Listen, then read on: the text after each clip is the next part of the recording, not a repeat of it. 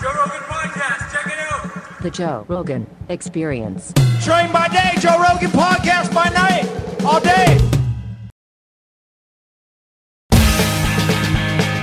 It's got like a lot of freedom. Like their their their ethos here, the way they look at things. Like they're not interested in the government telling them what to do. Like I gotta tell you, you know, I'm standing. I was standing downtown, and um, I never saw homelessness here. I I, I saw people like uh, working a lot of jobs, but now, it, I mean, what I what I saw when I was downtown, it's like I hadn't seen homelessness like like this in Texas ever. no, it's a new thing. It's the the the government here changed the laws in terms of like allowing people to camp out.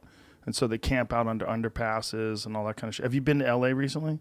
Um, not recently. no. L- LA's insane. Yeah, but LA's insane. always been that way. but- Never like this though. Never like Uh, this. I, I never seen a. I've never seen Texas like this. Oh, yeah. Texas have always seemed like they had jobs and people were working. But I, I've never seen this before. Well, the COVID lockdowns affected everywhere, and I think it affected here less than it affected LA. But I think the real thing is, you know, I mean, it's it's mental health, right? That's the Yeah, real reason that's it. most of those That's it. folks are out there. They really need care. That's it.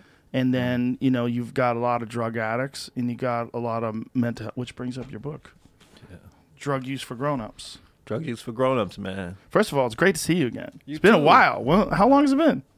Uh, about five, six years, man. I didn't realize. The World keeps spinning. Yeah, you know, I didn't realize it was that that that long, man. I, I actually I was trying like trying not to just being in the public for the sake of being in the public. I always Mhm. want to make sure I got something to say, and um, but really, I miss you. I mean, I, I miss you too. being here, and I really dig what you do and the people you bring on. People, some people don't like them, but I, I really the space you created. Thank you. My you. pleasure. Thank Yeah. you. Yeah. Well, you know, it's a weird uh, thing to be able to just talk to people, you know, to, and then the whole world listens. Like, what do you got to say? What- Yeah. what's this person have to say? What's you- this about? You know what's remarkable for me is that um, you're a comedian, right? That's what you, you were. Uh, and the comedians have been our sort of saviors. You know, of all people in our society, that's who we look to, the comedians, because they can tell the truth. Like, so it's, it's so nice to see uh, Louis C.K. coming back, you know, Yeah. these people coming back. Um, Bill Burr, I just love the shit that he's doing. I mean, you know, uh, we're not for the comedians. We really be fucked up. no, well, thank you. I, I, I There's a lot of scared people out there, and I think the comedians aren't as scared. There's a few that are scared. I I think a The lot of them are ones. scared. I mean, when it when that stuff happened to Louis C.K., they they all kind of went quiet, Yeah. and that was really stupid. You know, I Mhm. mean, um, and I was expecting more of them to stand up, and they didn't. So Well, there was a bunch of different narratives, right? And if it, Louis wasn't talking, you know, all Louis did was like release a statement. But if if you weren't talking to him, you didn't get his version of it. Once I talked to him personally and got his version, I'm like, well, this is a very different version than what you're hearing from from the public and from the, the people that are making the worst uh, judgments on it. Like what what it was mostly was he's kind of a pervert and he asked if he could jerk off in front of them and he had already been flirting with these girls and he knew them and they'd this wasn't Yeah. they had made it seem like he was a monster like Yeah. it was like cornering people and jerking off in front of them I mean, but even that's hard to like like cancel somebody. It's like you can just walk the fuck away. I, I don't understand this. Yeah. Well, it was a man in power. And uh, this was post Matt Lauer and post Harvey Weinstein. And, you know, there was all this. Yeah, I know. Yeah, the context, Yeah, the context, context yeah, is yeah, interesting. yeah, it's like, yeah. it's a. It's good and bad, right? It's like good that people are like Harvey Weinstein are held accountable, but it's it's bad that people get scared, and then it's also bad that you have crazy people who can just accuse someone of something, and everyone says, "Well, hashtag believe all women." exactly And you're like, "Are you Yeah. sure? Yeah, all of them?" exactly. Because like, let's slow down. Like, you gonna believe Casey Anthony? You gonna be like, "There's a lot." Like, who are you believing? But that's why we need the Yeah. comedians to speak up. Yeah. Well, it's uh it's a unique time in this world. You know, I mean, we're experiencing uh like in many ways the deterioration of our appreciation for government, deterioration for our our, our uh, just uh, civil society is is in danger right now. It's crazy. Yeah, you know, that's one of the things that like really has forced me to seek um, uh, residence in another country because You were saying you're in Switzerland now, huh? yeah, between Switzerland and New York, um, it's just that we have to do a better job of treating people better. I mean, uh, or caring for people, or people who are not our family, uh, just other human beings. Even if you're not taking care of them, uh, you got to at least care about people. And Yeah. it's okay to not care about people. That's some fucked up shit. And that's coming from the highest levels of government. And it's, just, it's like, I don't like that ethos. And so I don't want to be around it because I don't want to. I don't want it to to to infect or poison me. Mm. Do, do you feel like it has affected or poisoned you? Of course it does. You know, it makes you. It makes me. You know, angry. Um, uh, f- for people who like support Trump, for example, um, they're all not racist, of course, and, and this sort of thing. But I don't understand how people can support a guy who's so mean spirited and just uh, um, just attacks other people. I don't understand it. And so when when my my good friends, I have good friends who support Trump. Uh, it's hard for me to talk to them um, and because I don't want to be rude or angry with them. But I just don't understand how you support people who are just mean to other people. I don't understand that. I just don't get it. I understand. Yeah, I think the people that support him, there's there's uh, people that I know that are military people that support him. Now I'm ex-military too. Now I was, Yeah. I was a cop in the military, so I, I I know the military as well. Yeah, their their take on it is just that he released the the shackles that the military had to go and take down ISIS, and he released some of the restrictions that the military had under the previous administration as far as engaging with terrorists. Like they've shut down ISIS in like less than a year from Trump being in office. And when I talk to people that are active military, they said there was a night and day difference between the way the military was funded, the way you I'm know. sorry, I don't know about that. I just don't know mm. that. I just, Yeah. I don't know enough about that. But I agree with you in terms of like one of the best things about someone like uh like well, see we, it's we have to see what happens with Biden cuz I can't imagine he's going to last. We were talking about this. I just Yeah. I feel like uh, this is a I feel like it's it's Yeah, he's it's he's the, sleight of hand. he's the Walking Dead. Yeah, I mean, look, come on. Yeah. now. Joe's been dead for some time, but Yeah. uh, But when Obama was in office, Obama's a statesman, right? He's an eloquent speaker. You hear him talk, and you're like, "Well, that guy's definitely smarter than me." Yeah. that seems like a person that should be president. yeah. What Trump did, Even when- though you might disagree with some of his policies, Yeah. but yeah, but he certainly seems smarter. presidential, He's presidential and not attacking people. Yeah. Uh, I think that what Trump represented to a lot of people was like this deviation from this system that never supported them, that never served them. They felt like politicians were all full of shit, and finally this guy's going to come in and, and you know even his ideas like clean up the swamp, like th- his motto, like that. Oh yeah, that's what we need. That's what we need. So they got behind it, and then when they realized, whenever there's an us versus them situation, people oftentimes aren't thinking clearly. They just pick a side. I'm with you, Joe. I feel you. But when we think about uh, Trump um, and, the, system um, not for them, let's just think about like fucking Black America. When has the system been for Black America? You know, so it's like it's always been that way in terms of Black America, and that's fine. And you just work and, and you work and you work and you try to make the system work for you, but you don't say that we're gonna take our country down and burn this bitch down. I mean, you don't do that, or you don't hate. You can't go hate other people because of that. And so, like when people say that the system is now not working for them, I, I get it. I feel the same way, and we should work together to see if we can make this thing work for us. You don't isolate yourself and then isolate other people or attack other people, because what happens is like I know those jobs went away in middle America, those factory jobs. I know that in the automobile industry, in the paper mills, all those, they went away. And people, uh, they're suffering. I get it. But the reason for their suffering, uh, they are misattributing. And, and people like Trump exploits that sort of thing. and uh, manipulates these people and uses these people to do their bidding because Trump doesn't give a fuck about those people. As you know, he doesn't give a fuck about them. He despises those people. It's like I care more about those people than he does. And that's the shit that just blows my mind. Yeah, it's manipulative. It's uh, but that's what he had to do to get into office. I know, and You he know, he did had it. a- he did it well. He had to be a populist billionaire. He did it. Well. I know a populist billionaire. I, that's the shit just blows my mind. Yeah. I mean, this recent thing where uh, those folks went to the Capitol when they were standing up on his behalf, and then he throws them under the bus. Yeah, he threw them all under the bus after it was over. Yeah, it's crazy.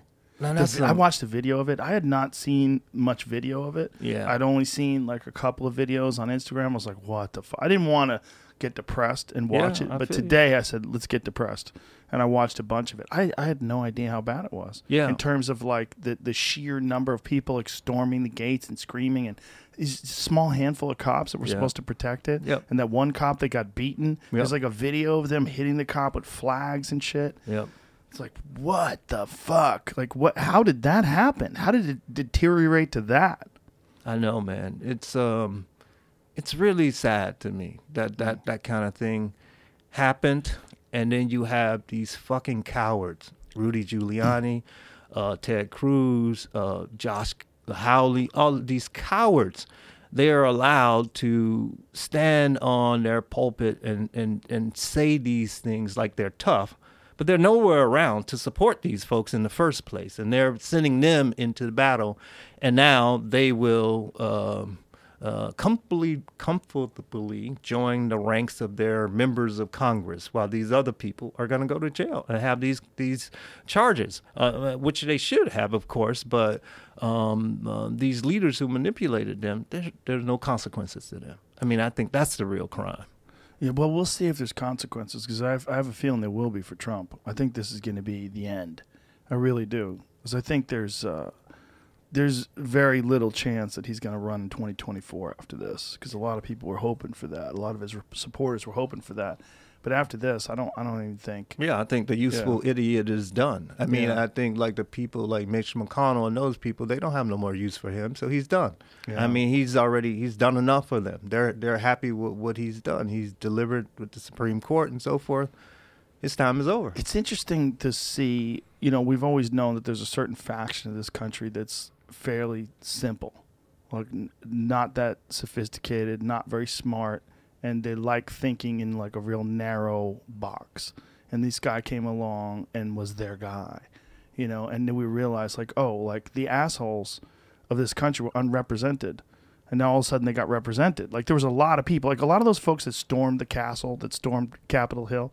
Like if you see like when they get arrested and you find out who they are, like guy living with his mom, believing QAnon conspiracies, thinks the FBI sending out pedophile codes, that kind of shit. Like those guys didn't have a king before. What you about- realize how many of them there are. But what about the guy who was I don't know a lieutenant, a, a retired lieutenant, lieutenant colonel from the uh, army or the air force?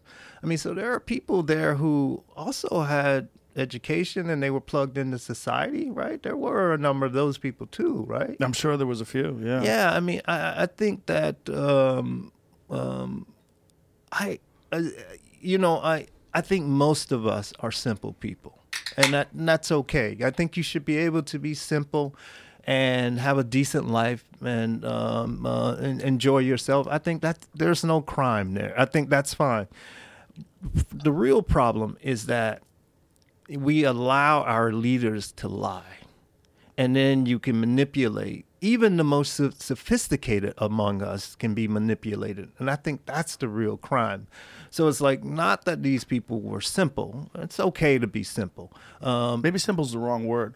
Maybe assholes was the right word. There's a lot of people that are assholes. Oh, and there was true. never a guy who who said it's okay to be an asshole, But I'm you- an asshole too. do you think? Do you think that the majority of these people were assholes? I think they could be assholes if they were led the right way. But can't most of us be assholes? I think. At the worst moments of your life, yeah. Yeah, I, I think so. But Yeah. But you know, I think that when you have, I'm telling you, man, uh, I'm putting this square on those people in Washington. Trump is one of them, of course, But I'm I'm talking about the Ted Cruzes and all of those people as well. I mean, those people, uh, they should be they should face uh, uh, the criminal justice system for what they did, um, because these folks who are out here, we all have the potential to be assholes. And then if you think that what you're doing is holding up the liberty that we we promise in this country that you are being a real patriot and you really believe that you've been manipulated to do that by these leaders, they should pay the price. And that's the thing that's really I'm I'm really disturbed by. It's like, yeah, we'll we we we should get Trump. Yep, absolutely. But we should go after those other people as Well, well. I don't know what what did Ted Cruz do? That Oh, with the uh, election, um, where- oh, were you saying that the election fraud? election fraud when he knew that he knew what time it was. Those guys, um, they know they were being dishonest.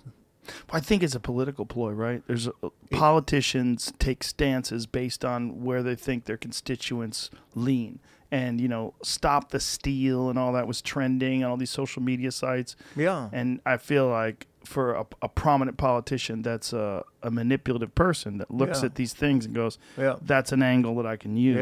Yeah, you're absolutely right, Joe. Uh, you, that's exactly what politicians do, and we should expect more of them.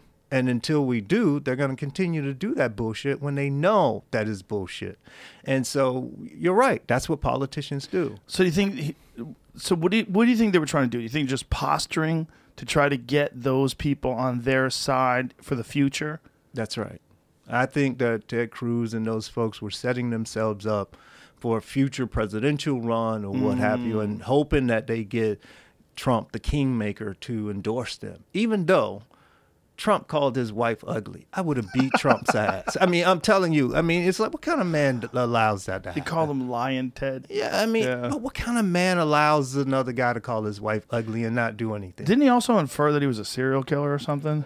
That his dad, his dad Zodiac killer. That's right. yeah, right. his dad helped kill Kennedy or something. He said, yeah.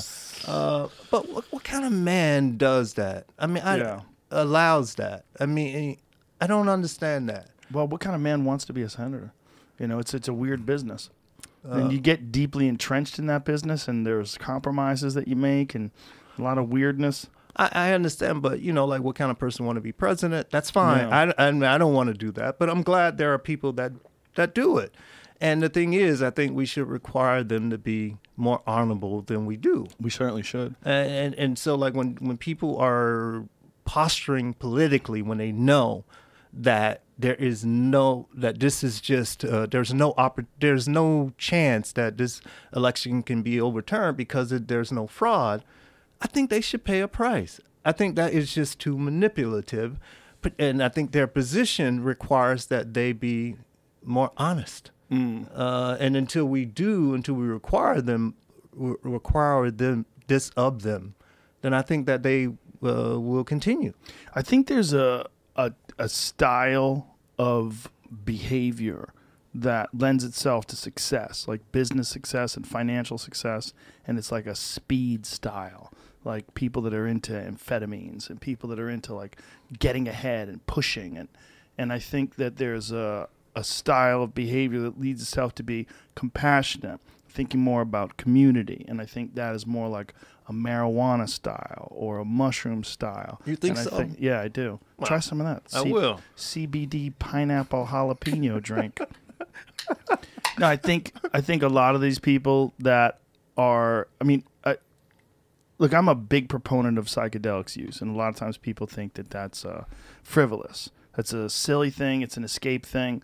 I don't really think it is. I think it, it seems silly and frivolous for people that have never engaged in it. But I think that one of the things that could be the savior of this civilization, I really believe this, is the legalization of psychedelic drugs. Because I think if we had more people taking psychedelic drugs responsibly, and especially under the direction of real professionals, if we allowed there to be real professionals, we would allow people to have these experiences that dissolve their ego and give them this feeling of community and compassion that I think a lot of those people that storm Capitol Hill, a lot of people like Ted Cruz, a lot of people that run for government and manipulate people, they have no experience in these things. They don't they don't know what that is. They don't know what those feelings are. They don't they, they they've never had that kind of experience. Yeah. Um, so uh, when you say psychedelics, what drugs are you classifying? Because you know the classification can be um, misleading and Mhm. also not consistent. So what, what drugs are you thinking of? I think mushrooms are a big one. so psilocybin. Psilocybin. Yeah. Even psilocybin just microdosing, I think could save a lot of people's Yeah. future and just alter the course of the way they behave. Well, I check it out. I agree with you about um, drugs being um, useful and helpful to, for people to be certainly empathetic and Yeah. understand other people's plight. Um, but I wouldn't limit it to what we call psychedelics.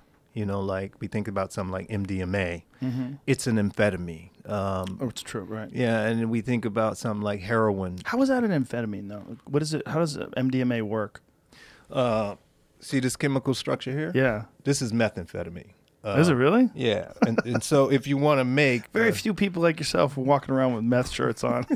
I always say that one of the things about meth is there's no meth advocates. well, uh, I guess I am. Uh, so what?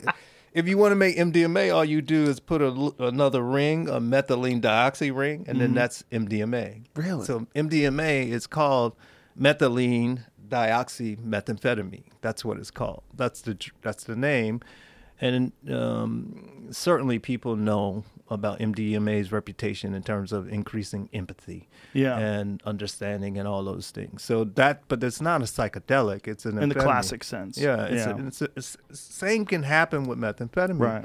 The same can happen with heroin. Depends on dose and all those sorts of things. Yeah. And and if you've been to places like Burning Man and those festivals, and so you see all of those people and they're caring, they're sharing, they're doing all of these kinds of things. Yeah. Um, but those some of those same people go out into the world after that experience, and they misbehave and they act like assholes. Yeah. And so uh, Some of them.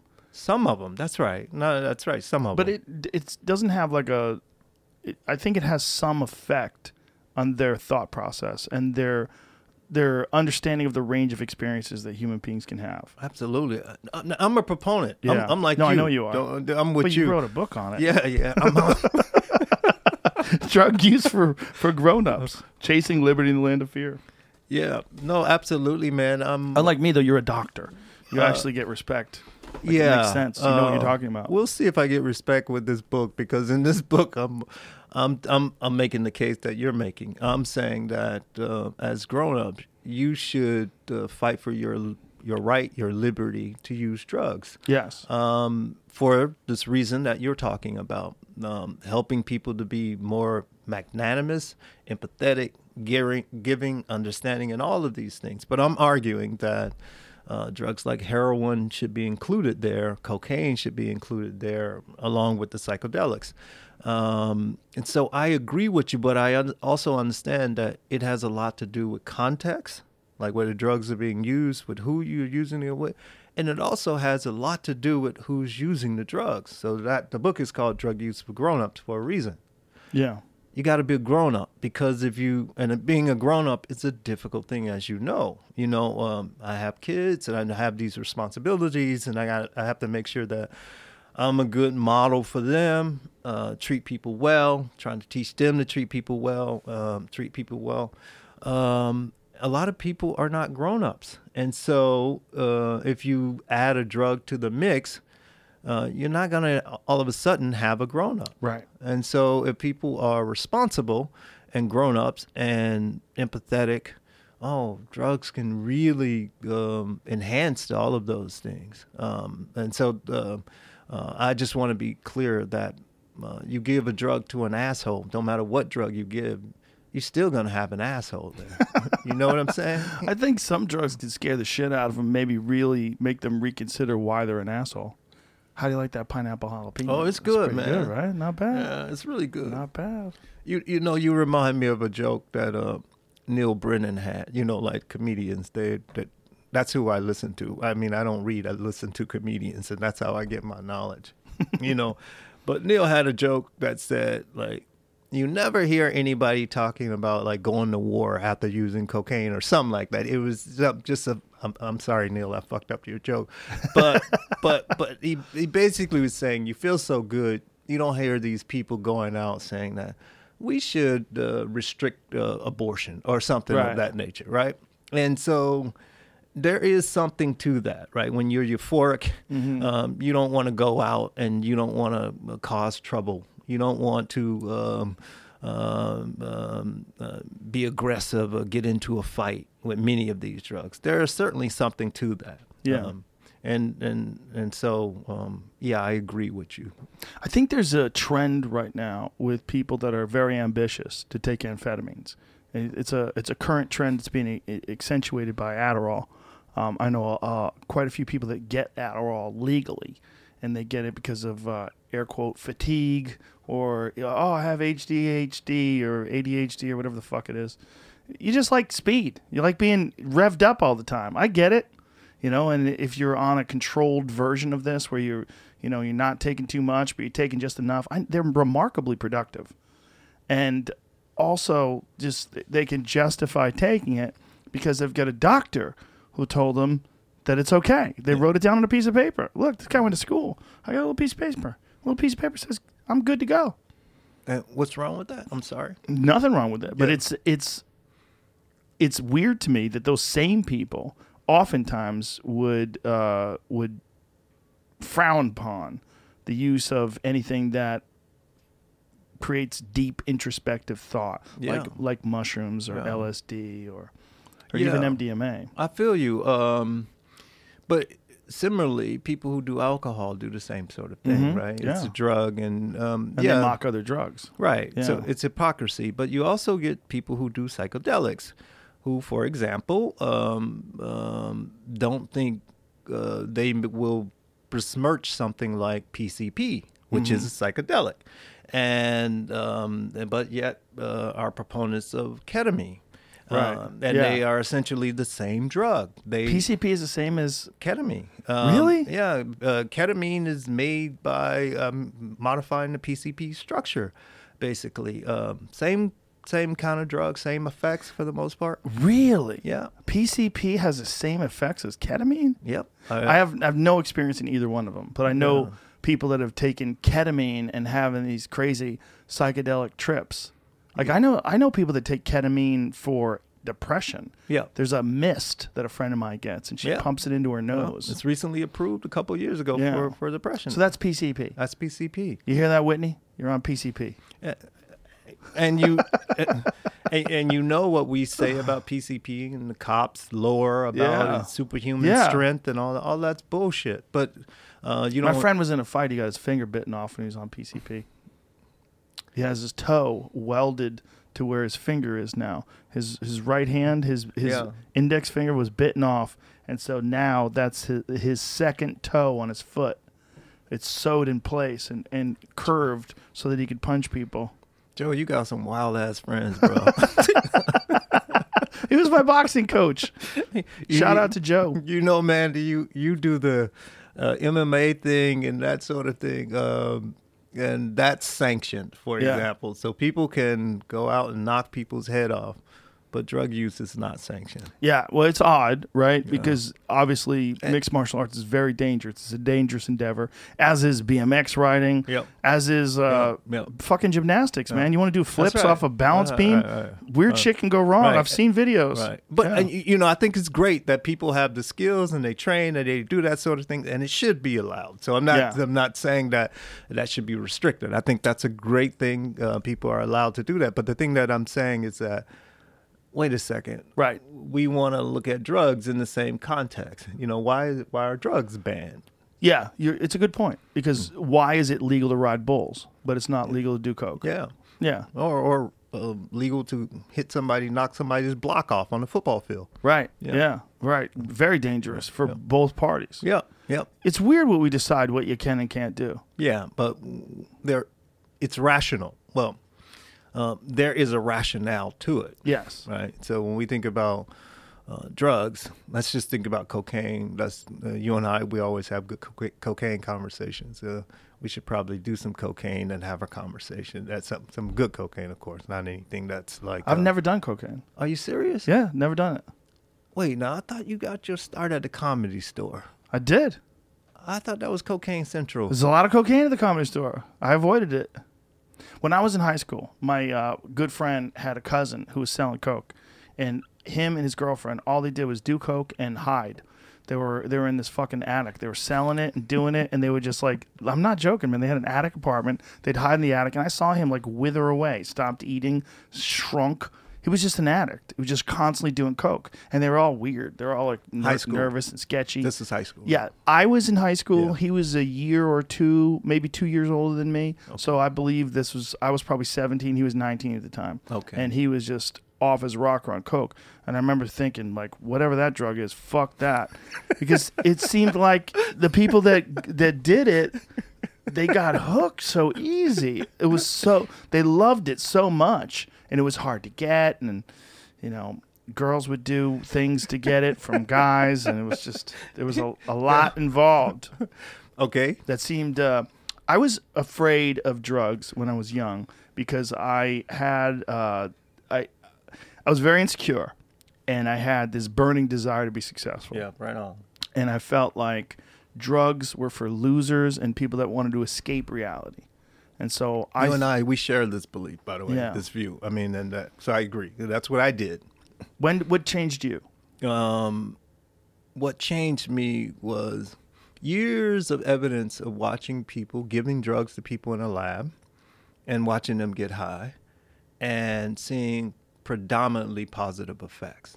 Now, this is now, I'm well into my 30s, 40s, and now 54. But over that long period of time, that's where I changed. Though I'm not like somebody who came to this from high school, always liked drugs and thought of. I was an athlete. I thought I was going to play professional basketball. So I'm like you. I was just like you. Like, nah, I don't want to be like those cats. Yeah. You know what I'm saying? And uh, but then me actually giving drugs to people and studying their responses, and then really checking out the history of why drugs are banned, and just seeing how we were, I was misled and manipulated and lied to, and now that I use all these drugs and think how uh, I'm a better person for it. My life has been enhanced because of it. Uh, my connection to my loved ones are a lot better. Um, but again, I'm a responsible grown up, right? I'm 54 years old and I know what I'm doing. Um, so when we think about something like cocaine, cocaine, not the bullshit that people sell on the street that's been stepped on. So like when you go to places like Colombia and you go to the source and you get really good cocaine, like Colombia cocaine is about seven dollars a gram, whereas in New York it could be anywhere from sixty to hundred dollars a gram, um, uh, and not as good as a product in Colombia. So you go to the source countries and you get good stuff. Um, it could be a really good evening with you and your significant other, you know, and um, um, uh, all of these sort of stories of people being paranoid about the cops with cocaine. There are reasons to be paranoid if you're doing something wrong. There, there's so I get that. I mean, so You're also worried about being arrested. that's what I'm Yeah, talking about. Yeah. That's what exactly what I'm. That's exactly what I mean. So there's a reason to. That's a rational sort of thing. Um, but what's irrational is that we're arresting people for what they put in their bodies. Yes. Agreed. Yeah, agreed uh, wholeheartedly. Um, and I always point out that you can go to CVS and buy enough liquor to kill yourself Absolutely. 24 7 all day long. Absolutely. It's so easy to do. Absolutely. Yeah. So, but when we think about cocaine and why it's illegal, Yeah. um, uh, cocaine came to the United States uh, in the pop for the popular masses in the late 1800s. And Coca Cola, this guy John Pendleton, I think his name was, he put it in Coca Cola, well, this product, a Coca wine. Uh, and he was out of Atlanta. And uh, he put it in Coca wine in 1894. The next year, Atlanta banned alcohol. So before Prohibition, alcohol was banned in Atlanta. Pro- prohibition didn't Just ha- Atlanta. just Atlanta. I mean, cities Interesting. various cities banned this. Um, prohibition happened in 1920 uh, nationwide. Um, so since they banned um, alcohol in Atlanta, he had to come up with a new formulation. And he add, and so what he did was took the alcohol out, added carbonated water and sugar. Then you have Coca Cola. What that, that's this is how Coca Cola. This is how Coca Cola was made. And he put it in these soda fountains. So he sold at pharmacies at these soda fountains, and they were for whites only. So cocaine was you was typically available only to white people at that time. But then in I guess maybe 1899, early 1900s, Coca-Cola began bottling the products. Now it's available to black people. And now you start to get these the connection between violence and cocaine use among black people. And this sort of narrative grew and grew um, to the point where we banned cocaine effectively in 1914, largely because of its association with black people using the drug. A similar thing happened with opium and the Chinese. That's the real reason that those drugs are banned, not because of pharmacology. You know what I'm saying? Yeah. Now, that's not to say that people can't get in trouble with these drugs, because people do. You know, Just like they can get in trouble with alcohol. that's right. That's right. But the only stories that we tell about cocaine uh, uh, is the one where people get in trouble. yes. But I got to tell you, uh, recently I watched uh, uh, Pete Davidson's movie. What was that? The the King of Staten Island, I think it is. It was the first time in a popular movie where um, the a hero uh, used cocaine and he was still a hero. So you might remember the scene where Steve Buscemi and uh, I think Bill Burr they were talking about. I didn't see the movie. Oh, it was a great I scene. heard it was great. A great scene where they were talking about um, Pete's dad, and Pete's dad um, had used cocaine previously, and um, Pete didn't know this, and but it was just a matter of fact. The guy used cocaine. He liked his cocaine, but he was still a good guy. He was a fireman. He was a hero. He was all of these things, and they didn't besmirch him for using cocaine. It's one of the few times that you see in popular culture that somebody uses something like cocaine, and they're not besmirched. They don't have. They don't go down this path of becoming an addict and losing all of their possessions because of the drug. Yeah. And so I thought like they're, they're doing something here that's different, and then that was really that was a great scene. Yeah, most of the stereotypes about cocaine in Hollywood are, you know, people using people, seedy people, people that have no compassion for each other, ruthlessly ambitious people doing coke and just all full of themselves and high on themselves and "Oh, I'm to take over this fucking town. ah! That's what you you hear and see, you know? Yeah, um, yeah. I hope that changes, man. I know. Yeah. Well, I mean, uh, I, I would try it with you. Yeah, I would try it. Yeah. All right. Especially listening to you and knowing you probably get the real shit. yeah. I just uh, I avoid things that make me confident. I'm not interested in that. I'm confident enough. I'm plenty confident. I like things that scare me. That's why I like marijuana so much. I do. I do. People think I'm kidding. I'm, I'm not. I, I, I like p- the paranoia. I like freaking out because I always come out of it at the other end with some sort of a lesson. Because I think sometimes um, we can shield ourselves from things that are we're really worried about or shield ourselves from concerns that we have or even from ruthlessly introspective thoughts that come with uh, high doses of marijuana. And that's the thing that freaks a lot of people out. I find them very beneficial. Some of the best moments i've had personally or after some of the wildest trips where I was like, boy, this is rough. And that, but at the end, when it's over, I come out feeling so much better. I, I feel you. I mean, that's great. I mean, because you know um, that's useful. Uh, you feel like you're a better person. That's cool. But sometimes you just want to be euphoric and Yeah. just enjoy your significant other. Sure. I mean, you know what I'm saying. So and and so cocaine or some other drug uh, might be useful for that. And so it's not like you have to have only that experience that frightens you and you become a better person at, Yeah. at the end of it. Uh, um, I'm all for that. That's fine. You got that. Um, uh, but I would just say broaden your repertoire. That's it. The problem is like get if it was legal, it'd be great. Like you could get pure cocaine and you knew what you were getting. But if you're getting cocaine in Austin, Texas, you're probably getting it from some sketchy dude Yeah. who uh, is also selling a bunch of other shit. And Yeah. I mean, I'm imagining. I've never tried to buy it. Yeah, but you know, um, two things here.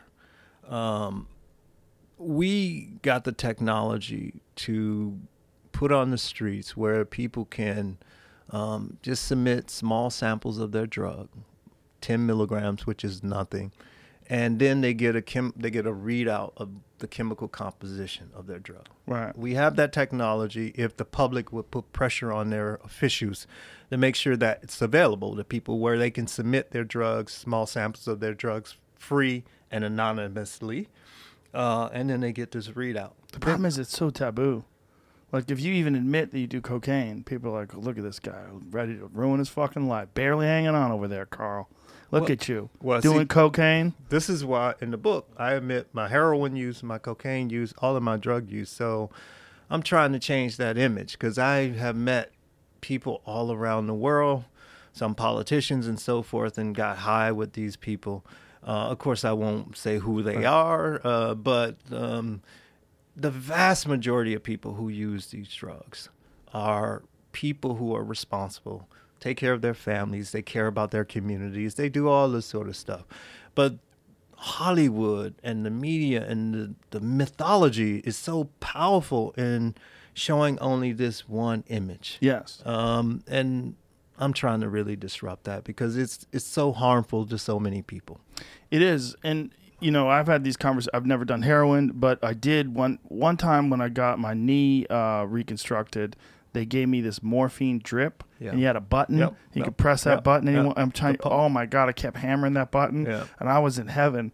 I mean, my knee was fucked up, and it was on this motion machine that's like constantly extending and contracting my knee because it was post surgery and I had my ACL reconstructed, and they want you to move it a little bit. So I'm sitting there on this bed with this machine that's going straight and I'm just going bang, bang, bang, bang, woo. So you you've done heroin. yeah, I guess Yeah. it was amazing. because you know like this chemical structure I I showed you like morphine um, with heroin all you do with morphine is just add two acid groups that- the acid groups don't have any pharmacological effect really um, and then that's heroin so, So, morphine is heroin. morphine is heroin Yeah. the Bayer comp- the Bayer aspirin company um, gave us heroin first and really. so they marketed it as a uh, cough suppressant. That's why they, they had to add these sort of uh, these uh, acetyl groups. Now they have this new product, but really it's not a new product. It's morphine. Wow. So what about codeine?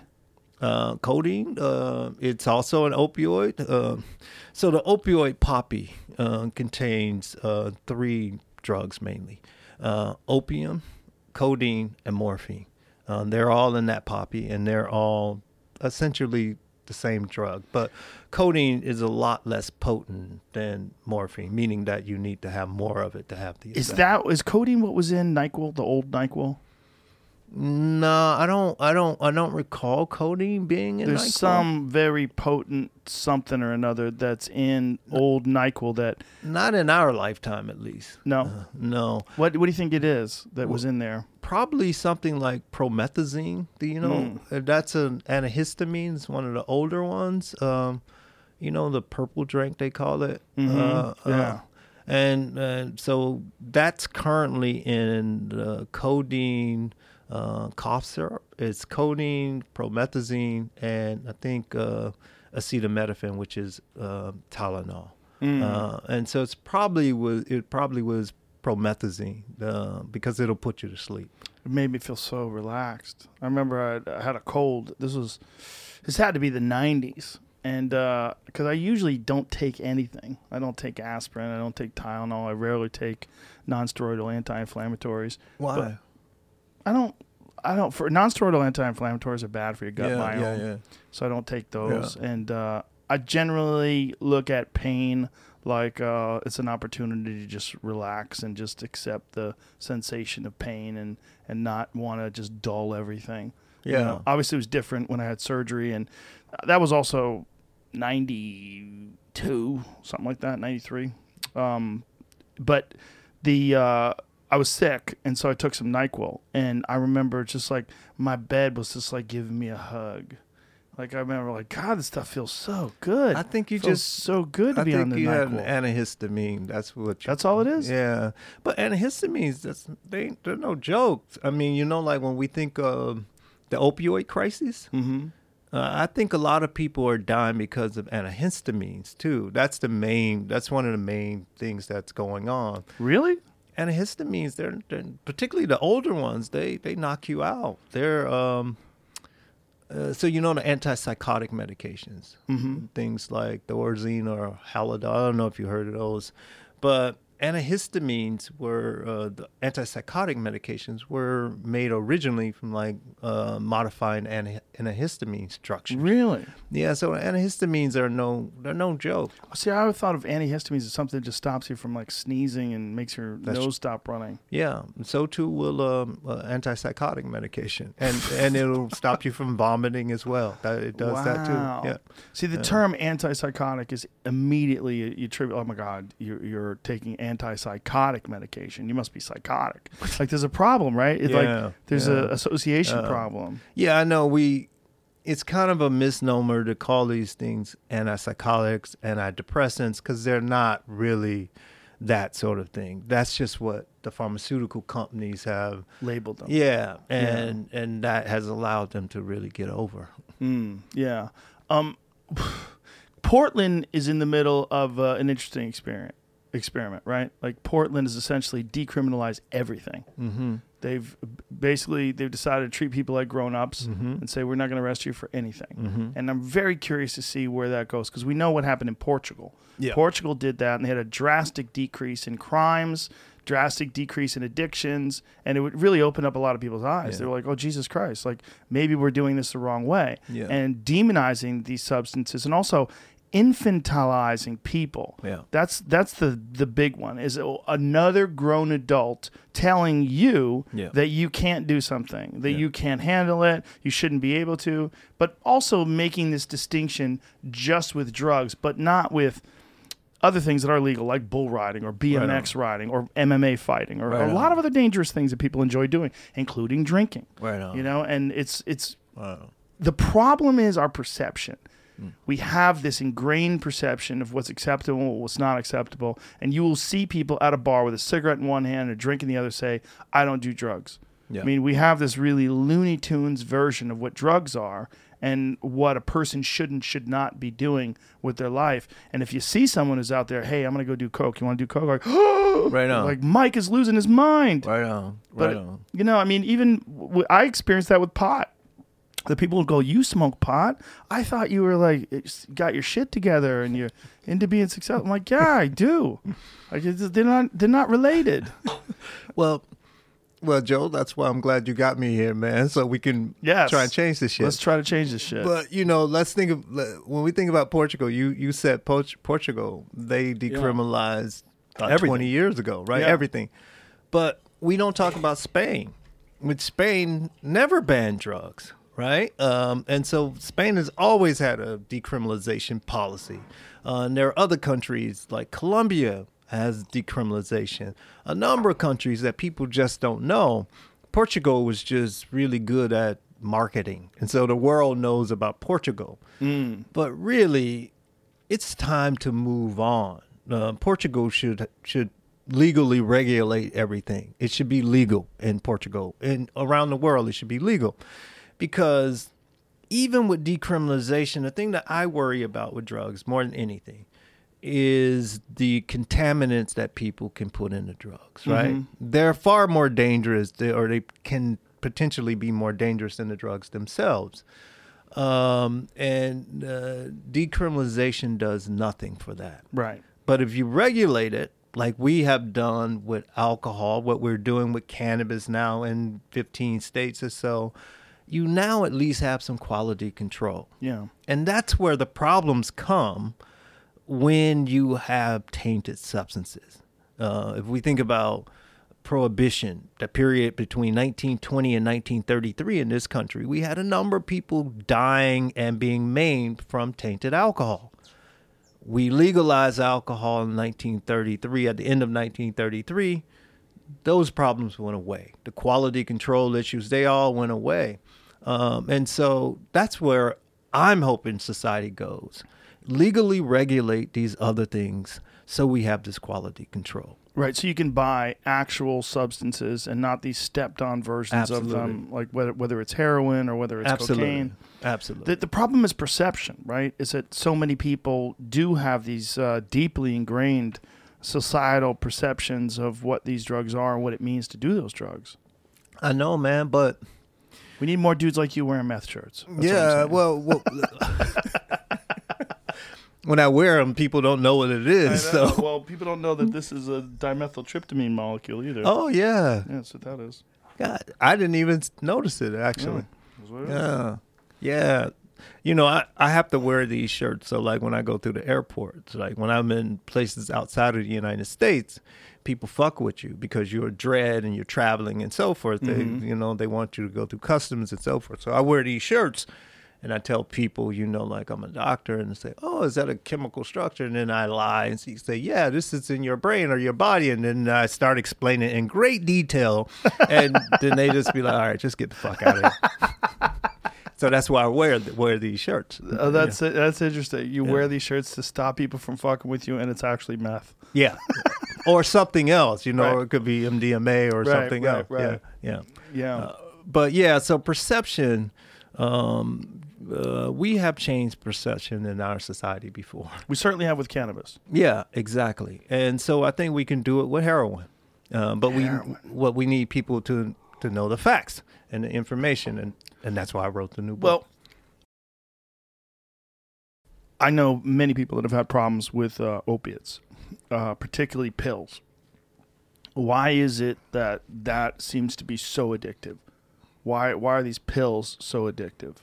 um, I, that you got to give me a little more than that, Joe, because I know far more people who haven't had problems with Okay. these pills. Because you you know there are a lot like you. You had the pump. That's beyond the pill. That's even you had the morphine. They only gave me that for a day though. exactly. But but the thing about it, you weren't going out there tricking to get some more of the That's pump, true, right? Right. I mean, because I didn't you, have enough time to get addicted to it, but they did give me pills that I hated. Um, I do not remember what it was. I believe it was Vicodins or Percocets. I don't remember which one, but I remember taking it. And for whatever it was, for me, the reaction was I felt so stupid. Yeah. They made me feel so dumb. My mind was so dull that I just got rid of them and I sold it to some dude who uh, was at the pool hall. Was it? He goes, "You got those? I'll buy those off you." And I, I gave them to him, like, "Take them. Get these fucking things away from me." Yeah, but you know, uh, there are people who have problems. with just yes. uh, let's just. well, I have a good buddy of mine who got his nose broken. Yeah, let's got his think- nose operated on Yeah. after his nose was broken. The doctor gave him pills. Yeah. Four months later, he's still taking the pills, and finally, his friends said, "Hey, man, you got to stop taking those fucking pills." Yeah. And they took him away from him, and then he went through withdrawal, and he he was okay after that. But Yeah. he found himself in the clutch. So if he went through withdrawal, right? Mm-hmm. Somebody uh, was being irresponsible with his sort of prescribing, the doses that they prescribe. You know, because in the new book I describe just just uh, just a little bit. I describe putting myself through withdrawal intentionally, heroin withdrawal and opioid withdrawal. Just so I could show people that this is not life threatening, and it was not pleasant, but it wasn't life threatening. And What I- was it like? um, it was like You've uh, talked about it before. You said it was like the flu. That's right. That's what I said. But it was the thing that I wasn't expecting was I had this abdominal pain that I had never experienced before. Like just the touch of my skin, it just radiated through my body.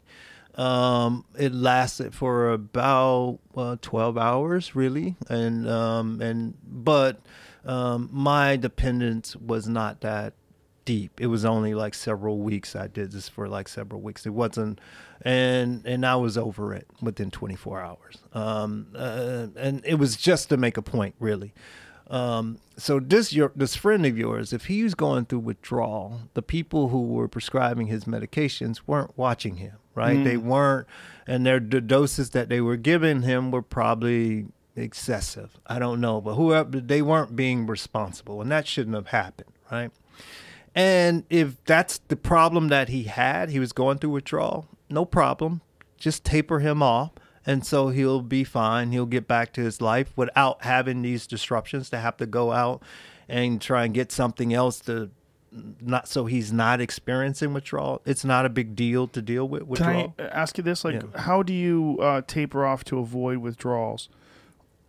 What is what does well, you do? just slowly decrease the dose over and you can inv- avoid withdrawals entirely. Yeah, so like if you take if you're taking antidepressants, um, and then you're going to come off of them, your physician will taper you off because antidepressants, uh, antidepressant medications will get will you will you will experience withdrawal if you abruptly discontinue them. Um, and so people know this. Withdrawal is not a big deal to deal with.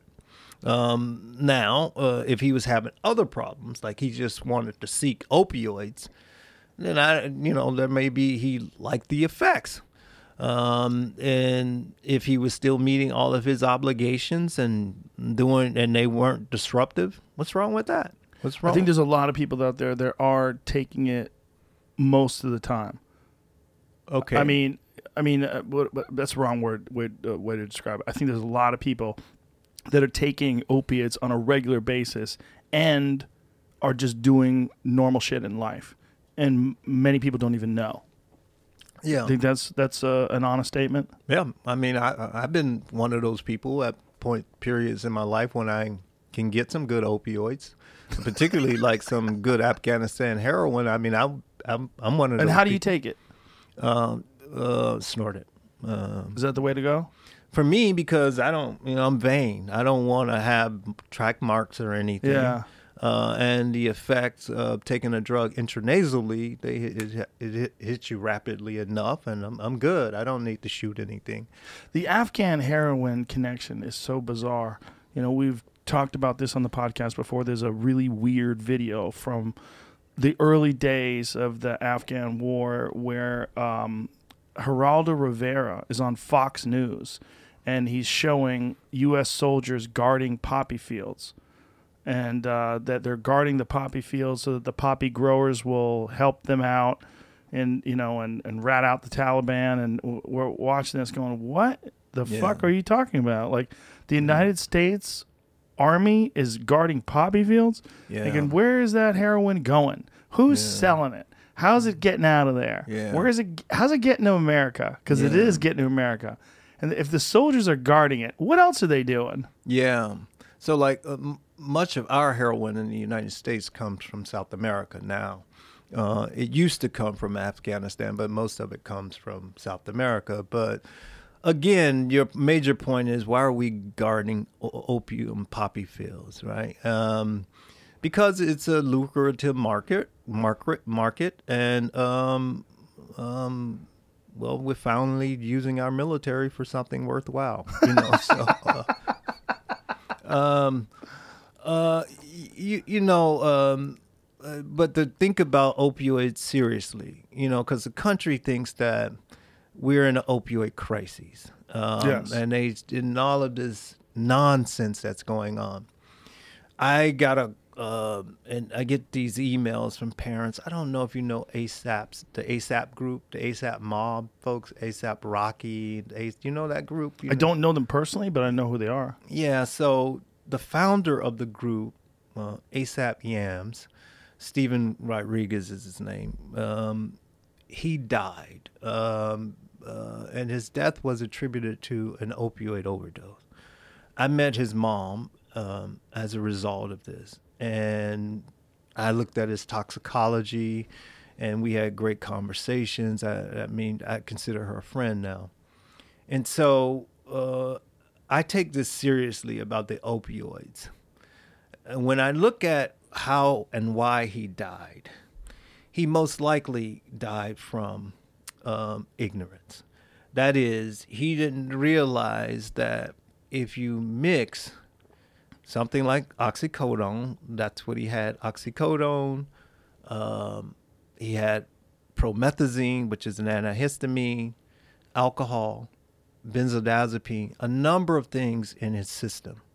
And those things combine to increase the likelihood of respiratory depression. That's what I think.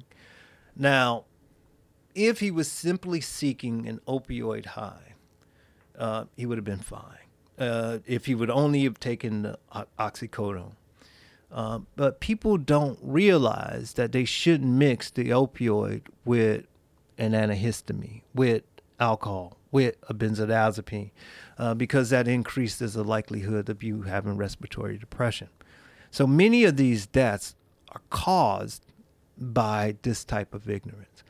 And um, in in other cases, we don't know why people are dying. Like, for example, two, three weeks ago, I get an email from another woman who lost her son.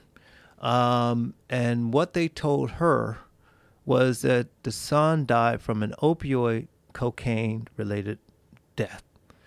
She sent me to toxicology. I looked at the levels of the opioid in his system. The level, this particular guy had fentanyl in his system and he had cocaine in his system. Fentanyl is an opioid which is far more potent than heroin. And we worry about that when people take fentanyl and thinking that it's heroin because they may take too much and die. Um, and cocaine was in his system. But both of these drugs, the levels that were in his system, for example, the cocaine was five times lower than the cocaine levels that we typically see in the lab when we're giving the drug and people are having a good time. And the fentanyl level in his system was also really low. So this poor guy probably didn't die as a result of fentanyl or cocaine. Um, but that's what the cause of death is uh, um, uh, listed as on his death certificate. What do you think he died from? Some substance that they didn't test for, maybe, or something else. I don't know. But I Is don't. it possible that it was just an extreme reaction to the fentanyl and cocaine? this particular kid, um, I'm calling him a kid. He, him a kid, but he's uh, 30 some years old. Um, had a history abusing these drugs, um, so he would have definitely had tolerance to both opioids and cocaine. Um, so I don't think it was some strange reaction because uh, that these were his drugs of choice. Um, but my point is, is that people who are doing death investigations, medical examiners and coroners, are allowed to get away with saying that someone died from an opioid related death simply because the drug is in the system. But when you start to really look at these levels, it's like this wouldn't have killed the, the person. And then they don't have to do their job anymore. So I and and I asked her about an autopsy and she said they didn't do one. And um, so that really worries me. Now, um, uh, I understand that people can get in trouble uh, with tainted drugs like heroin tainted with fentanyl. That's a tr- that's a concern. We we have to deal with that. But I'm also concerned that um, we have bought into this story about the opioid crises, and we are letting people off the hook uh, in terms of informing the public about what's really going on. Now, when you say that you think it's nonsense, like the opioid crisis is nonsense, I mean, there's a lot of people out there that are addicted to opioids. Do you deny that? Uh, no, I don't deny that. Um, A lot of people that seek refuge in pills, right? They just they're trying to avoid. so let's let's just make sure we have our language. To, so when we when we say addicted, we're talking about they meet criteria for this sort of substance use disorder that we've defined in Yes. medicine, right? Yeah. Okay, so the vast majority of people who use these drugs are not addicted. Okay. But a lot of people who use these drugs are addicted. Some, Some. a small percentage are addicted. This is true. Do you think that it's uh, a And- side effect of life problems? like they're avoiding their life and some sort of seeking, trying to seek pleasure in these things, and so they're blaming the opioids Sure. On, this sort of That's- behavior pattern. Exactly. So let's think about the towns where we Mm. see these that's being ravaged by the opioid Right. crisis. West Virginia, Yeah. Ohio, Mm-hmm. some parts of Michigan. Um, all of these places, they what do they call them? Rust Belt or places where we had these factories, we had uh, gainful employment. All of these people were doing fairly well. Factories are all gone. These people who had been middle class, they're no longer middle class, and they're work now. They're being offered bullshit jobs with bullshit salaries. They can't take care of their families, and they now they use opioids too, right? I mean, we won't talk about their alcohol use. We won't talk about all the rest of these other problems that they have, but opioids are an easy sort of scapegoat. And politicians get currency from this because they say we're going to pump money into the opioid crises. We're going to open up treatment centers. It's like, the fuck, you don't need treatment centers. You need jobs. You hmm. need people. You need people here to have gainful employment. That's what you need. I mean, and, and so as long as you're not talking about employing these people, as long as you're not talking about making sure that they're not getting tainted drugs, you're going to have pr- these problems. Mm. So it's mostly people that have problems with their life, and then they seek refuge in these drugs. But it's not really an opioid crisis; it's more of a life crisis. I would bet big money that they're using more alcohol than they are using opioids because alcohol is just more accessible.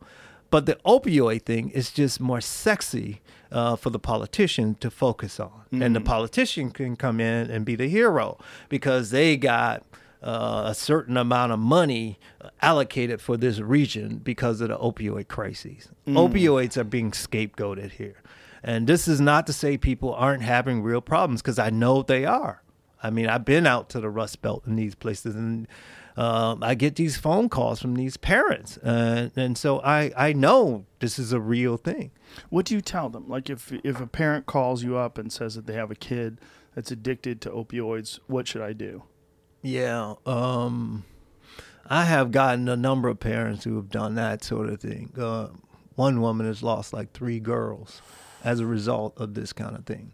Um, the thing is, I try to make sure that they are not judgmental and that they make sure that they can get their child a safe supply of drug first. That's number one.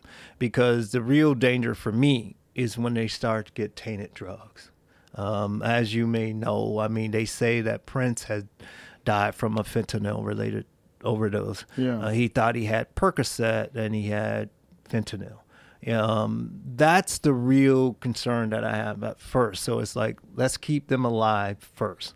And then we can work on the stuff that is driving them to engage in maybe uh, drug use that's disruptive to their sort of normal functioning. Mm. Yeah, um, I think that was Tom Petty as well. I think he died from the same situation. Um, a, a tainted, a tainted uh, drug Yeah. situation. Yeah, no way this should happen in a civilized society. Um, you go to a place like Spain, you go to Austria, you go to Colombia, you go to the Netherlands. All of these places have these drug testing centers. So you can take a small sample of your drug and they will give you a chemical printout of what you have. And so you will know if your substance is tainted. Mm. And we don't in this country. Yeah, we have to change our attitudes about these drugs. And what do you think the best way, other than these kind of conversations and putting these conversations out in the public, like what what what's the best way to get people to reconsider their preconceived notions? uh, popular culture. You know, we think about um, comedians. Let's think about comedians. You know, the cheap. There's it's always a cheap joke. You can say some stupid shit about crack. People laugh. They like it. It's not true, but uh, uh, it keeps the narrative going. That's one. Um, I watched the late night shows with Colbert, Seth Meyers. I love what those guys do. Um, Colbert doing this COVID situation always has like a stiff drink with him now. And then he's drinking his alcohol, then he's besmirching something like weed or something else. It's like, Mm. come on, you're a smart guy. You know better than that. Uh, but the same thing with Steph, uh, Seth Meyers. They um, besmirch other drugs. I mean, you so you have to. They have to stop that. They need to, uh, because as long as they're doing that, it continues the narrative. Our movies, uh, when politicians say stupid shit about drugs, we have to check them. When your family members say stupid shit about drugs and drug users, they, when you talk about a typical drug user, I mean, look at me. I'm accomplished. I do all of these things. I'm productive, but I'm a drug user. How often are you using drugs? How often? Probably every day. I use something psychoactive every day. Every day. I mean, every day. There's something. Not just like caffeine. I don't do caffeine. You know, no. I, I don't do caffeine and I don't do alcohol. You know, those. That's hilarious. no, I can't do those things. I mean, it's like if you're gonna do a drug, do a drug. Really. You know, like if Like a man. well, That's how you said it. Do a drug like a man. Come on. Have a fucking drink of whiskey. Have some heroin. well, you, no, is it? I understand. Check it out, man. Like alcohol, as I get older, I can't do it. It's not, I- you know, uh, I have to listen to my body. Heroin is a lot more gentle on my body than alcohol is. Interesting. Yeah, I mean, I, I just can't do it. I can't do alcohol. Really? Yeah. So for you to relax, like a little sniff of heroin is a relaxing thing. Oh, it's heaven. I mean, I'm I'm chilled. It's great. I mean, I can like uh, be forgiving and you know take the other person's perspective, um, understanding. Um, you know, I want to be a better citizen, a better person. That's so interesting because that is not how people think of heroin. They think of heroin as someone lying there with a rubber band strapped around their arm, like half Yeah. out of it, needle poking out of their vein, life falling apart. I you know. don't you don't think of someone becoming more compassionate, more more interested in hearing someone's thoughts and ideas, putting yourself in their position. Absolutely. Yeah. No, I know, man. That's you know, it's like uh, the heroin user that we see in popular culture. It's some poor soul who has taken too much, typically intravenously, and is nodding or doing something. Like that. Yeah. that. If people are nodding when they're doing their opioid, that means they've taken too much, and that means that they they're wasting their high. Yeah. You know, it's like you want to be up for this. Did I ever tell you a story about the pool hustler who used to do heroin? No. Uh, there's a guy named uh, he had two different nicknames. One of them was Buffalo Bill because he had this crazy mustache. The other one was Water Dog, and he was this dude in Connecticut, and he was uh, a top flight professional pool player, and he would gamble for big money, but he had to do heroin first. So I used to uh, play at this place called Executive Billiards in White Plains, New York, and it was an unusual place at the time where there was a lot of action. I mean, a lot of guys came there from all over the country to gamble because they knew they'd get games there because there was a lot of gamblers in that in that that that particular pool hall, and it was open till like five six o'clock in the morning. But the people who worked there all encouraged gambling. My friend Guy. Guy Azariti, he's no longer with us, but he actually owned the place, and so uh, he he loved he loved the whole gambling aspect of it. Well, this guy would go to the bathroom, he would shoot up, and they would come out. And he would sit on a stool like this, just sit like motionless, like his lids would be heavy and his arms would be like like T Rex, just like hanging there. And he would sit there for like 20, 30 minutes, and then he would get out of it, and then he wouldn't miss. It was crazy. it was crazy because um, he would play this guy George the Greek, and George the Greek was this uh, like real gruff New York character, talked like this all the time. This motherfucker can't miss. He gets his shit, and he can't fucking miss. He would be so angry because you couldn't rattle him. You couldn't get it, like it, the, the, the like. There's a misconception of the term pool shark. Yeah, yeah. They think it's a guy who comes in is really good at pool. Sharking someone means to distract them while they're playing. That's what sharking means. Like like if a guy is gonna m- make a shot and you move and you you try to do something to take his eye. out. right on. You could do everything to him. You could yell while he was playing. He didn't see it. He was gone. He would have like gerbil eyes and just fucking shoot those balls right into the heart of the pocket. And they were gambling for a lot of money. And he was really frustrated. But I'll never forget that. This guy would do heroin and just couldn't fucking miss. Yeah. And their thought was that he was had burned his nerves off. that somehow or another, like when he would do the heroin, like he had no more nerves, like he wouldn't, he had no anxiety, no nothing. Like you know, they didn't, they Yeah, yeah, weren't yeah, heroin yeah. users, Yeah, yeah, yeah. so they had all these ideas. Like Yeah. I don't know what about it was. I mean, he was clearly he had a, he had an addiction, but clearly he was also like a top of the food chain pool player. Yeah. It was very weird to see that these guys would come up with all these excuses why this guy could do heroin and beat everybody. Yeah. Well, yeah. Um, you know, um, I, I guess my I have a personal story. It's kind of close. I guess as close as I can get. One of the things that I love to do is the day uh, the day after doing heroin, and then like doing an interview or something, or doing something that uh, a talk. Um, I am at my best The day after. after, you know, um, uh, because all of those worries are gone, gone, and you are just focused on what you have to. At least I am. I'm just focused on what I have to do, and the world is all right with me. All this minor petty bullshit not bothering me, you know. And So you, would you do it spec- like say if you had some very important conversation on television or something like that, would you do heroin the day before purposely? Oh, I have done it, and I do. You know, when I um, I did like a TED talk, I do these kind of things. Yeah. I mark them by like what a drug. Like my TED talk was on methamphetamine, uh, and then you know, or some interview uh, the day before I did heroin or something. Uh, just so I know in my head, and it just goes against all of these sort of stereotypes. It Yeah. just uh, and it's what I do uh, to feel better and to be a better person. Mm, that's an interesting thing that people would never believe, right? That you do heroin and these drugs to be a better person. That flies in the face of conventional thinking. I mean, what you, as a comedian, I think about getting on that stage and then you have to have, your job is to make people laugh. And it's a hard thing. All of us, we try to be funny in our life and we're not funny, right? And in our hands, it's not funny. um, I think about all the pressure that like the top comedians have, and when they get on that stage, and then you're expected to do it again and again in this internet a- age too with new material. Um, how do you do that? Um, I'm thinking about like John John John Mulaney. Uh, recent, Yeah. recently his recent troubles Yeah. guy hosted Saturday Night Live twice in the past year. I Mm-hmm. mean, that's a big fucking honor.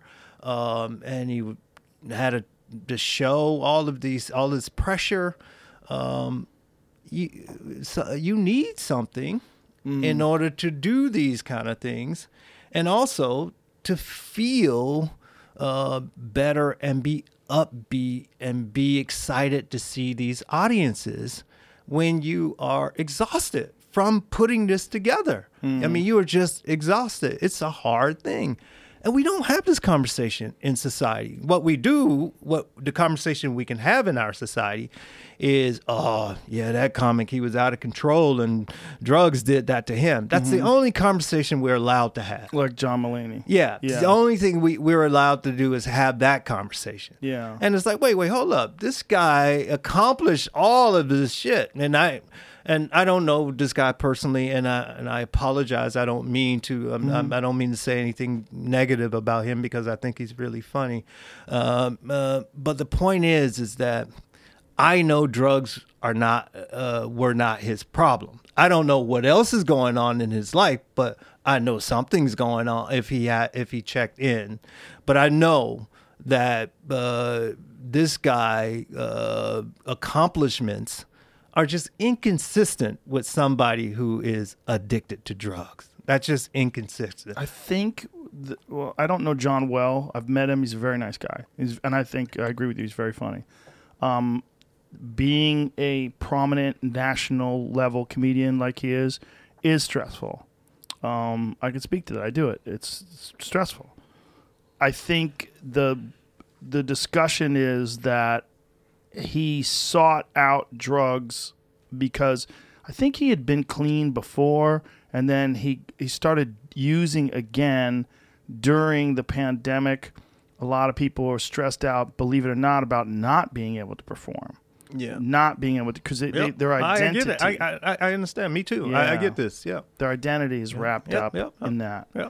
But I agree with you that uh, is probably it's a psychological issue that's probably going on more than a uh, a cocaine issue. And some people, it's very difficult for them to adjust. Right, like their thing is taken away from them. They feel like there's a hole in their life because they can't do stand up. Yep. And and then maybe they try to f- alleviate some pressure or alleviate some anxiety with drugs, and they decide that they've they've gone too far and they're using it too much you think it's a psychological issue though more than a chemical substance issue Here's what I think, and this is pure conje- conjecture. Mm-hmm. I think that maybe something happened in the poor guy's life, and then somebody knew that he did cocaine, and it was easy to scapegoat co- scapegoat ca- Right, cocaine as right. opposed to what's really going on. Right That's what I think happened. And you during- bust into a hotel room and john's naked with 15 hookers and you're like I- i gotta stop doing coke that well, you know the, the the specifics of the story. I don't know what happened, I, but i'm just joking Yeah, john i hope you hear this Yeah, but uh, I I um I don't think it's I don't think it's cocaine. I don't know. You know, I don't know. Uh, I do know guys that, uh, like my friend Jim Norton. He's been clean since he was 19. Well, and uh, Let's he- think about that statement for a second. Yeah, let's think about it because he's 53, I think. Yeah, let's just think about that. Okay. He's been clean since he's 19. At 19, you're still a fucking child. Yeah, it's true. A- And so it's like, what Mm-hmm. are you clean from? Well, he was doing a lot of drugs. At 19, I Yeah. know, and he was probably doing a lot of other shit that he was fucking up. Mm-hmm. Yeah. I mean, whether it's from sex, driving a car, whatever it is, he was probably doing a lot of other shit that he was fucking up in. Yep. And he's probably doing those things better now because he's grown up. Mm-hmm. But yet we tell this story about him being clean at 19. That's some stupid shit. Yeah. That that we say that. What do you feel about alcoholics, though? Because there are people that just can't drink. Or at least they say they can't drink. If Yeah. they drink, they, they just go off the deep end. Yeah, I don't believe that. Uh, I mean, that's just, not, you know, people, if they feel like I'm a better person, I don't drink, great, that's great for you. But Mm-hmm. to say, like, there's this general principle where people can't drink, that's not true. That's just not. There's no evidence for that. No, no evidence at all for that. So do you think that's just a common cultural cultural narrative that, you know, there's a- people that can't drink? It's a common cultural myth. Hmm. Yeah. But that's okay if it's keeping you away from uh, trouble behavior. in your mind. That's fine. That's Right. that's your thing. But do not act like that's a real thing. So when a person is an alcoholic and they drink all the time, one one thing that is true is that people like alcohol is one of the interesting drugs in that it's commonly available and it's one of the rare ones where getting off of it will kill you, right? Mm-hmm. Like if you are addicted to drug, and they, they think that's what happened to Amy Winehouse, unfortunately. Yes. Yes. Yeah, alcohol. If you just go cold turkey, y- Yes. your body. Why is that? What is what's the process? Yeah, it's a dangerous thing, and we don't we don't talk enough about this in society because people say I'm going to kick it, I'm going to go to- cold turkey. Don't go cold turkey with alcohol, please, um, because alcohol. What happens is that if you've been drinking for a long time in your life, um, it suppresses neural activity. Um, so it's really good at increasing this neurotransmitter called GABA that and GABA inhibits other uh, neurotransmitters and so your brain um, it slows down the activity of these neurons right? So they it suppresses these other these neurons in the brain and now if you abruptly discontinue alcohol use now the neurons fire wide, wildly and and and and so um, what happens is that when the neurons fire wildly, you have a seizure, and the seizure is the thing that kills you. Mm, interesting. Yeah, so that's why you want to tell people uh, go see a physician and slowly titrate, take something like a benzodiazepine, and then it'll, it will slowly bring the neurons back around. Hmm. Interesting.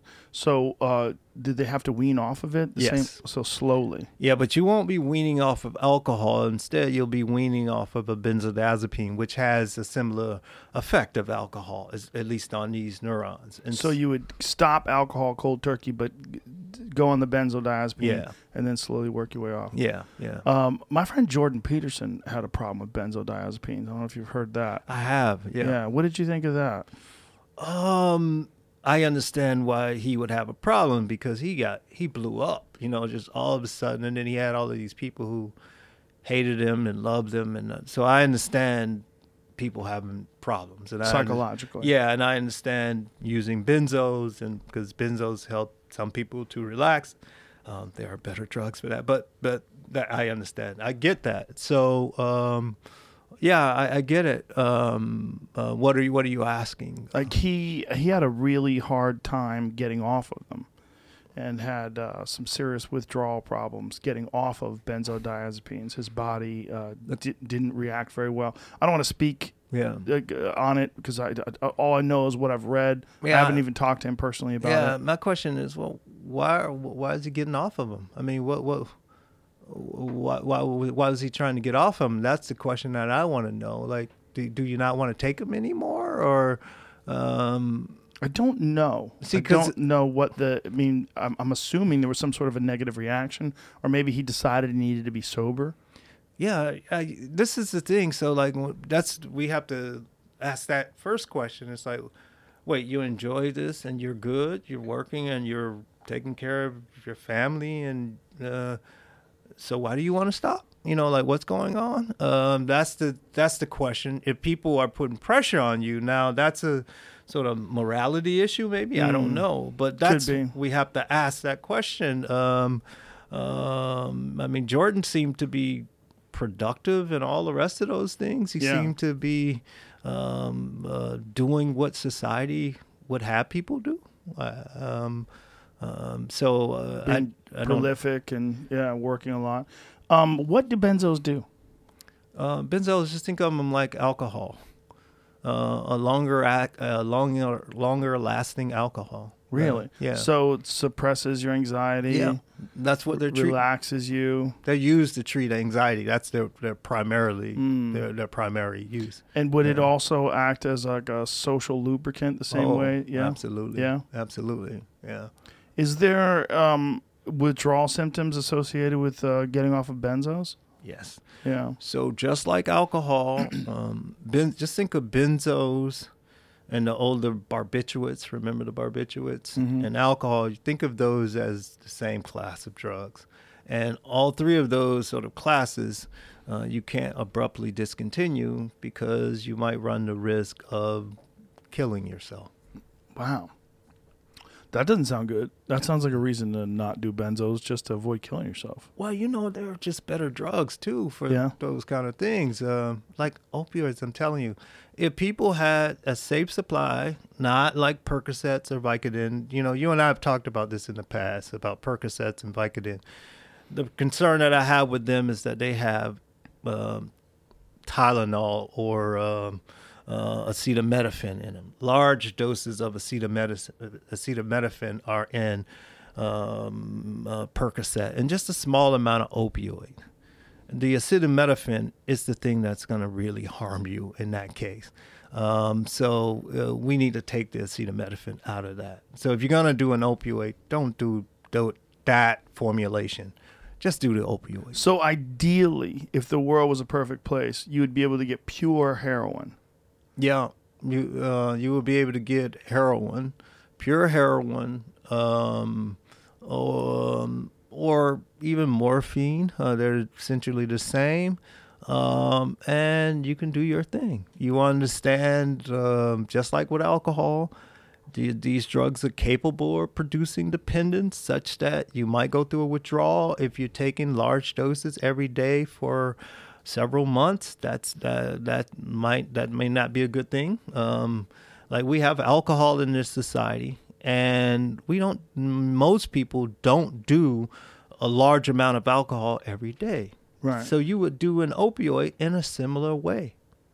And when you say this, like uh, the, the the dependence. What is the physical dependence? Like, what is happening to someone when they get dependent upon opioids? Like, what's the the, the mechanism in the body? Yeah, so one of the things that happens, opioids do a lot. One of the things that they do, uh, just to take one function, is that uh, they slow down the motility of the gut. So you you don't pass things as quickly. You get constipated, right? Mm, yeah, you hear about that with pills. Right? Yeah. So you Yeah. get with heroin and all of these opioids, you get constipated because it slows down the motility. So what the body does is try to counteract what's going on because you have these compensatory mechanisms, these mechanisms that try to maintain homeostasis. Now, those forces are activated. And when you have when you've been taking these drugs for a long period of time, uh, those forces are ramped up.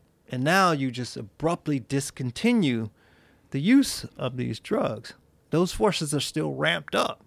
And now the opioid is not there.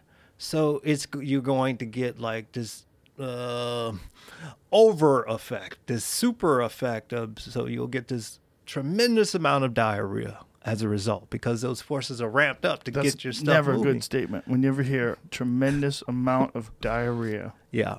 So that that's what happens, and that's one of the things that can happen, and um, that's not good. Um, So it's basically your body's compensation for the the the opioids, and that opioids are removed. So the compensation exists, but there's nothing to battle against. that's right. So you get just overcompensation. Mm. And so really you have to slowly wean it so your body comes to recognize that it doesn't need to compensate as much. And then over time you could sort of ease off, like step off the skateboard. Absolutely. Yeah. And, and, and if people do that, um, shouldn't have any problems. And this is uh, something that you would, I, I would think that if it was legal and we had legitimate professional places where a person could get these things, Yeah. where people had an understanding of it. Because most people most people don't necessarily have a good understanding of uh, the the physical response to the body to these opiates. But if you had a place where you could get it from and they could explain it to you this is why you have to be careful getting off of this this is what's going on in your body and this is how you avoid this is how you mitigate these real problems that can be associated with just stopping cold turkey Yeah, we can we can do this. We should do this for all drugs, just in our regular general drug education. But in our zeal to vilify these drugs, uh, we only uh, talk about the negative effects of. them. Yeah. No, that's all you ever hear. Yeah. Especially when you're talking about heroin, meth, these kind of drugs. You don't ever hear a person like you, educated, intelligent, good looking guy, saying nice things. Yeah. Well, um, thank you for all of that, but uh, You don't hear that though, right? Yeah, yeah, You no, don't. no, absolutely, man. Um, it it it it's really troubling because you know I have kids. My kids now, my youngest just turned twenty, and so my kids are in this sort of drug using potential stage at this age, right? And so uh, I was faced a long time ago with this sort of uh, this this this this issue. Uh, my kids will be uh, in the drug using age at some at, at some point. So what do I want them to know? And so that's what I that really drives me to be like, all right, let's get all this shit on the table because if you're faced with this and you use, you will know how to stay safe and you'll know how to keep your friends safe. You know, so it's like um, no moralism here. Right. All I care about is that you're a good person and that you're safe. That's Right. all I care about. Well, that's a very unique environment, right? Like you don't have the the n- normal scare tactics or the normal fear that parents have of their kids getting hooked on drugs. That's Yeah. all you hear. Hooked. You Yeah. know, and and losing their lives. Their lives fall apart Yeah. because they got hooked on drugs. Yeah, I'd see that you you raise a really good point here, man. I'm glad you bring this point because uh, when we talk about why we have this narrative about drugs, uh, because there are a number of constituencies who are benefiting from this narrative, and parents are a constituency that are benefiting from this narrative. because if you just say you don't do drugs, that's one less thing that the parents have to actually teach about to their children. So they're in on this too. Um, I think they believe it though, for the most part. Like, most of the parents that are saying don't do drugs, you get hooked on drugs, they they believe and they're worried. Wait, wait. Don't get me wrong. Just because you believe it uh, doesn't mean that you're not in on it and you're not benefiting from it. So uh, I understand uh, they, I think they, I think they, they, they do believe it, but they need to understand that they're also in on it. They are part of the problem, and they have to and they they're benefiting because um, they think that it is making their job easier. No, as a parent, you have to do your work, and that's part of your work. And so that's why we tell parents uh, things like, well, um, you know, uh, it can happen to anyone. It can, it can. That's not, that's, that's not really true. Um, there are things we can do, things you can do as a parent, uh, but we have let parents off the hook. Um, And and I'm not putting this on parents. I think well, a lot of us have played a role here, but the parents have to understand that they too have a role that they played here. Now, what do you think about rehab centers? Um, uh, put it this way: if I had a loved one who had a drug problem, a drug problem, air quotes, um, I wouldn't know where to send them. I would probably uh, send them to Switzerland. and I'm be, uh, I'm dead serious. I would not uh, because what we classify as drug problems in this country oftentimes are not drug problems. They're other issues. But we scapegoat drugs. Do you remember Celebrity Rehab? Dr. Drew, Yeah. fucking idiot. Yep. Whoa. Yep. Yeah. What What's your thoughts on that? I don't think he knows anything about drugs. But it was doesn't he run like a drug addiction and treatment center? I don't think he knows anything about drugs. Really? Uh, In terms of personal experiences or per- I I did uh, Anderson Cooper with him one night, um, and we were talking off camera with, and um, and it was clear to me he knows nothing about drugs. in what way? Um, what drugs do, why people do drugs, uh, anything. Um, those people are charlatans, and I'm, you know, they.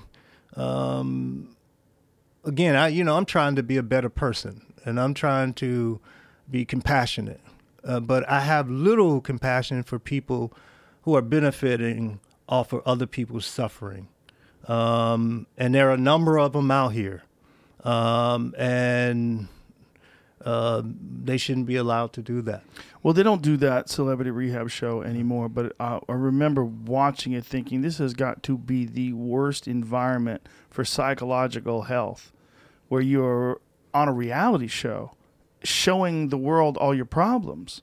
Like if you, if I wanted someone to be psychologically healthy, the last thing I would do is put them on a reality show and say, "Hey, definitely read the comments. Yeah. Definitely go on Twitter afterwards and see all the shit that people are saying about you because that's definitely going to fuck your head up. Yeah. And that's what's good for you. No, Yeah. that's the last thing I would say. I know. I would I- say what you need is silence. You need some personal reflection. Find out what your problem is, but you need some also some productive things to distract yourself with. Like maybe you should take up yoga, take up meditation, start exercising, do some positive things for your health. If you think your life is in a bad a bad place and you're in a downward spiral, whether it's because of the drugs or because of behavior patterns you find yourself in, or just because of the fact that you're avoiding something in your life that's disturbing you.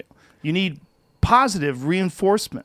You Well- need good things in your life. let's think about this like uh, just like you're saying these people are at a low point and they're they're having problems and then we say we're going to bring in cameras and exploit that for the drama There's no way that's Yeah. good. i know i know i know and that that's why this is what i'm saying if you have a medical degree and you think that that's okay something's very wrong there very wrong It's exploitation. yeah, it is exploitation. That's exactly it. And um, it shows that you don't care about those people that you're supposedly treating. And that's the thing that uh, really, it really irritates me when we get these experts on TV with their patients on TV. that's just that is not healthy for anybody involved. Right. Just not healthy. No. Um, but that guy, Dr. Drew, doesn't know anything about drugs. Nothing about drugs. That's crazy that that well, it doesn't exist anymore, right? But it it is crazy that they thought that that was a good idea, and to take celebrities who are, are famous who have drug problems. My f- my favorite one was Dennis Rodman, because uh, all he did was work out. Like he seemed fine. And he He probably was on a treadmill, He probably. running. He, uh, I never saw the show, but um, uh, I'm sure he probably was fine. But they thought that it would increase the ratings. You know how these things Yes. work. Um, just a side story. So when we were talking off camera, Anderson Cooper was asking a serious question of, of both us, uh, really me, about MDMA, uh, considering using MDMA and was wanting to know like the real deal. And I was trying to like help him understand, you know, the, all of the sort of, uh, it tried to give him a comprehensive understanding in a quick time, quick pe- time period. And this Dr. Drew idiot was um, chiming in, and the way he was describing what MDMA does just let me know that he knew nothing about MDMA and that he was just um, an idiot. Uh, because you know, uh, if you don't know, when you're in the presence of an expert on something, um, m- most adults shut the fuck up because they might be able to learn something Right. right? Um, he didn't, and then that really told me a lot about him as a person. You know, like if I'm in in the presence, if if if somebody's asking me about how do I increase my um, uh, subscriber base to my podcast, you know, and you're there or something, uh, and then I would shut up. I mean, or, or somebody asked me about uh, being a comedian.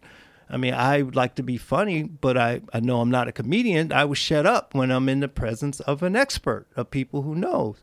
But he didn't. And so, But he is a doctor, right? I mean, what is that? does what- he does he understand? I mean, is does he have? Uh, Wait, wait, wait, hold up.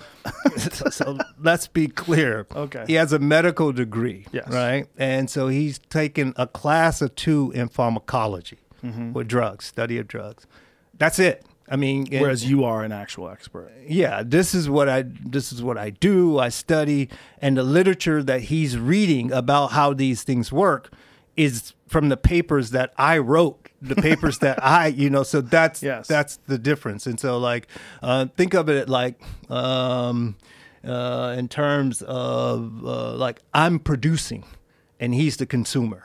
So um, this is my my product, and I know more about my product, and he's the consumer, and he's and he's telling people as a, as a marketing agent, if you will, about my product that I produce. I understand. And was his thoughts on it? Is this uh, common misconceptions? I don't know. The shit was so stupid. I was just I, I stopped listening and and I told him that it was stupid. And so I was trying to like really help Anderson because he asked a serious question. I wanted to make sure he was good. Anderson was trying to party safely. That's right. And Yeah. I wanted to make sure he was good. Yeah. Yeah. Yeah. And and I was just like, can you shut the fuck up, please? Yeah. You're such a nice guy. When you get upset about something like this, I know it's real. Yeah, yeah, Yeah. because you know I'm really trying hard, man. I'm trying to be a better person. It's like uh, I'm 54, and I'm trying to be like um, I'm trying to help other people uh, live better too, man. I don't I don't want to be angry. I don't like that. That, that shit is just not not good, you know. right. Yeah, it's a But I can't tolerate. I don't tolerate foods. I don't do that. I yeah, I understand what you're saying. Um, and it is unfortunate that someone like Anderson can't ask that on the air. You know, he can't say, "Hey, listen," like like you and I are talking about Yeah. cocaine. Like I've never done cocaine, but I would do cocaine with you. Yeah. You know, like like okay, I've never done heroin other than the the drip at the surgery center, but uh, I'll do a little bit of I'd sniff sniff a little heroin with you. If you told make- me it's cool. Don't worry about it, man. When we get out of this pandemic, we're gonna bring uh, we're gonna bring uh, Afghanistan here uh, and Colombian. We'll, we'll be, be we'll now, be back. when you go to Colombia, you can just buy it in Colombia. Is that how it works? I don't buy drugs, man. You Uh, get to give it to you. yeah, I don't. I don't. uh, I don't. You know, I'm out here. You know, me being uh, a drug user. I'm not. I don't put my situ- myself in situations where people Could arrest you. Yeah, don't do the compromising thing. I don't do that. Isn't that Um, unfortunate? it's very unfortunate, man, because I have to be paranoid about who's around me. I hate that shit. Do you have to be paranoid because of your public profile? Because you're uh, an ardent drug supporter. Yeah, yeah, that's right, man. Yeah. Can you imagine it? You know, it's like Columbia professor bought. I mean, caught buying drugs. You know, it's like I, I mean, I wouldn't, I wouldn't do that to the university. I wouldn't, I would never do that. Has that ever been a problem with the university that you have this uh, unusual stance on drugs? Although very educated and obviously you know what you're talking about, but is it? Um, I don't. I haven't felt it as a problem, you know. so, uh, uh, so I don't know what the university feels about that, but um, check it out. I this is my perspective. If anybody knows anything about the Declaration of Independence, it's it's a beautiful document. Uh, it guarantees all of us at least three birthrights life, liberty, and the pursuit of happiness. But we talk about those things in this jingoistic way, as opposed to really unpacking it. It's like life, liberty. That means that I can live my life however I see fit, as long as I don't stop others from doing the same. And I can pursue happiness as I see fit the declaration guarantees me that. It doesn't guarantee me happiness. It guarantees guarantees me the pursuit of happiness. And I use drugs in my pursuit of happiness. Uh, and so if I get pushback and that sort of thing, um, I'm I will, I'm willing to deal with it. I mean, I'm I'm willing to go to jail for the, for using drugs. Um, and that's the thing I had to think about for myself. Is like if you really believe this, are you willing to go to jail for it? Absolutely. I'm I'm I'm I'm willing to risk these things. Just like other people who reminded the country about its promise, life, liberty, and the pursuit of happiness and how the how the promise or the practice doesn't match the promise you know and that's what and so when i think of rosa parks sitting on that bus seat um, she was doing that. Uh, i think about all of these sort of people who we now revere um, I, who i revere it's like what kind of man am i if i can't like live uh, in the way that i know uh, is right. Right. And so that's that's so when I think of the university and I think about pushback, what people uh, say, I, I I don't care as long as I am treating people well and I'm not abusing or mistreating people. As long that's that's all I I I, I will worry if I'm mistreating people because that's not right. Um, but if I'm treating people well and people are are bothering me about this issue, bring it on. That's a very, uh, it, it, it's very confident and it's very uh, admirable that you have that position because a lot of people, when faced with public scrutiny, right, like this is uh, like there's a conventional idea of what drugs are and who drug users are, and they would uh, immediately like most people like, yeah, I feel differently, but I don't want the hassle.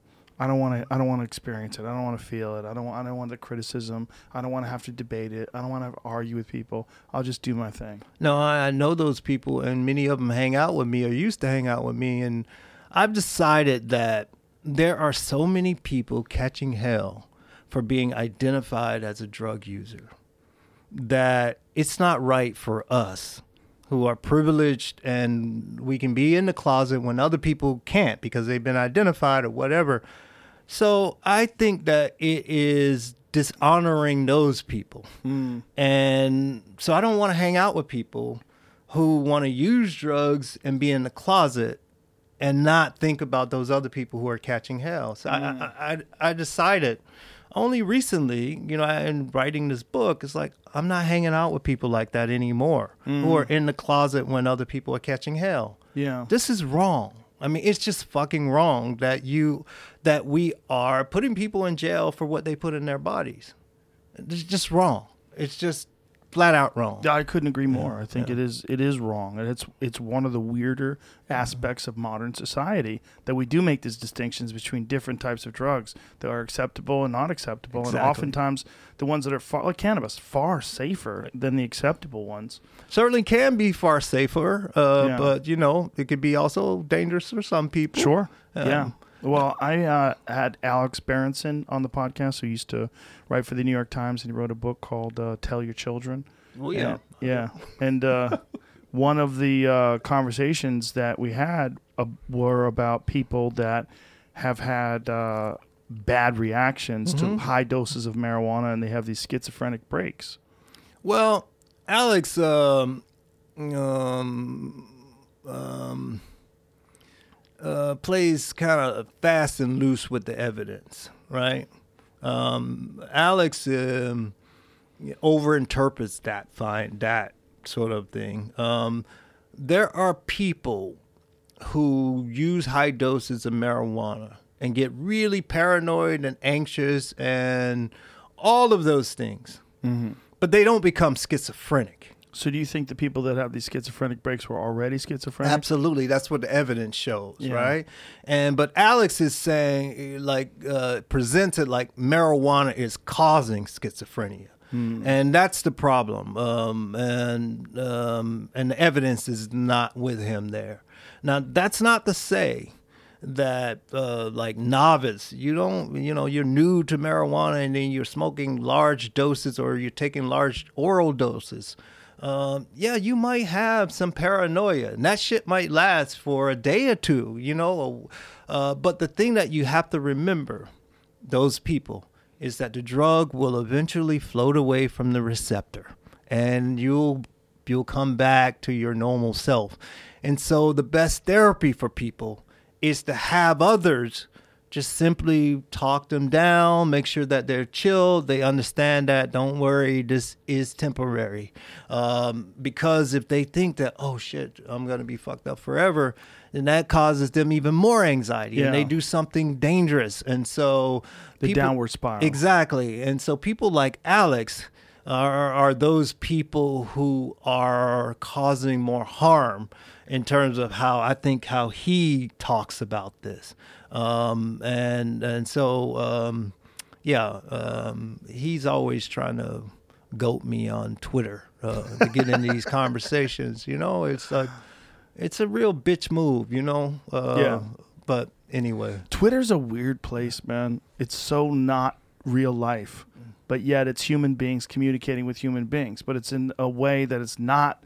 It's all of the the normal social contracts are abandoned. All the normal protocol, the the normal compassion for talk, like the way, the way people talk to a person I in know. front. I It's know. the way people talk to people on Twitter. If they talk to people like that in real life, there'd be brawls Exactly. in the street. Every day would be like an assault on Capitol Hill. Well, it would be madness. It wouldn't be because those people, as you know, they're cowards and they wouldn't do that. So Right. that shit would just stop immediately. Right. You know, and so, um, um, yeah. that- But it's just so strange that it's such a prominent form of communication with human beings. This complete unnatural way of communicating in text and in communicating in a very insulting way, oftentimes. I know, I know, and um, you know, one way communication, like you're typing at your communi- your your your Yeah. computer, it's always so uh, uh, fraught with potential uh, misunderstanding. Yes. you know, even when you're talking to a loved one. Yes. Um, so um, um, it'd be nice if people remember that. Yeah. you know? Well, if if we really reinforce that and make that like a like a core tenet of of behavior, you know, let people know. Like I, I'd like talking to people like this. Yeah. This is the best way. Well, I hope. Sitting there face to face, and you rarely have. I mean, it rarely gets ugly. I hope you continue to, to do uh, this here show. I, I know I've seen you talk to people like uh, I was really interested in one one show particularly. You had the cat on. He's a comedian. He's from my generation. He has a podcast. He's Italian, New York kind of person. He might be from Boston. Nick DiPaolo. Nick. Yeah. Yeah. So, uh, like you were talking, and Nick is a Trump supporter, Mm-hmm. and you were asking him, I think, about, uh, like, well, don't you think that Trump sometimes uh, um, gives misinformation. Uh, you were saying something like Mm-hmm. that, and he was basically saying he wouldn't go. It, I don't know. It was some deflection. It was some deflection. I was really interested in in that conversation. I was glad that you were having that conversation with him, actually, because um, um, I only really I he's from my generation is comics. You know, I I love comedy. That's one of the few things that I go out and support live shows. I went out and supported him. My wife and I went out just, you know, do try and support people. And we stood up front always. And he just attacked us, you know. Uh, Really? And I'm always, you know, always there trying to cheer people on because I understand how hard it is. And I never been so angry like at a comedian. Um, and I kind of hung around afterwards to like have a word with him, but he never came out. And I don't know what the fuck was going on with him. And I was there to support him, you know, just support people uh, doing their craft. And uh, so, like this sort of face to face conversation, that's what I wanted to have with him. It's like, What was he What's up? attacking you about? I don't know, we were interracial couple and it was something like that. It was uh uh wasn't just poking fun, having a good Nah, time. it was mean, It was man. mean. You know, we stood up front always and comedians always right. poke fun at us and that's a good thing, you know? Mm-hmm. This was like an attack. This was mean. Really? Just really mean. And um uh so I was I wanted to have a conversation with him. Uh, like, yo, what the fuck is up? You know. Um, but maybe he was having a bad night or something. I don't know. Uh, the crowd was not laughing with him, and he was like, Where was this? New York. Uh, it was uh, Caroline's? no, it was one of the smaller places, um, and a lot of no-name comics were there, and they the crowd was feeling them. He came out. Um, they weren't really feeling him, so he just kind of turned on the crowd. I think that's what happened. That can happen. Yeah, no, I've I- seen it. Trust me, I know, and I know it's a tough gig, and that's why you know I try to support comics because it, it's a fucking tough gig. Yeah, it is a, a tough gig. That's unfortunate, though. I, uh, yeah, I don't know what to say to that. No, there's nothing to say. I mean, I was just happy that you had him on the show, and you were like talking to him. I've known him forever. Yeah, and you were talking to him about this difficult conversation, and I wanted to see how he dealt with it. You know, and um, uh, and he kind of avoided it or tried to avoid it. Yeah, I don't exactly remember what we said. Uh, you were talking about um, Trump uh, uh, being uh, a spreader of disinformation or misinformation more so than other politicians. And he wouldn't acknowledge that. And he was just basically saying, all politicians do that. And you were like, well, don't, don't you think he does it more? I wonder how people are going to feel about Trump after this is over. Like, I wonder when the dust settles, what the the perception's going to be. You know, because perceptions change.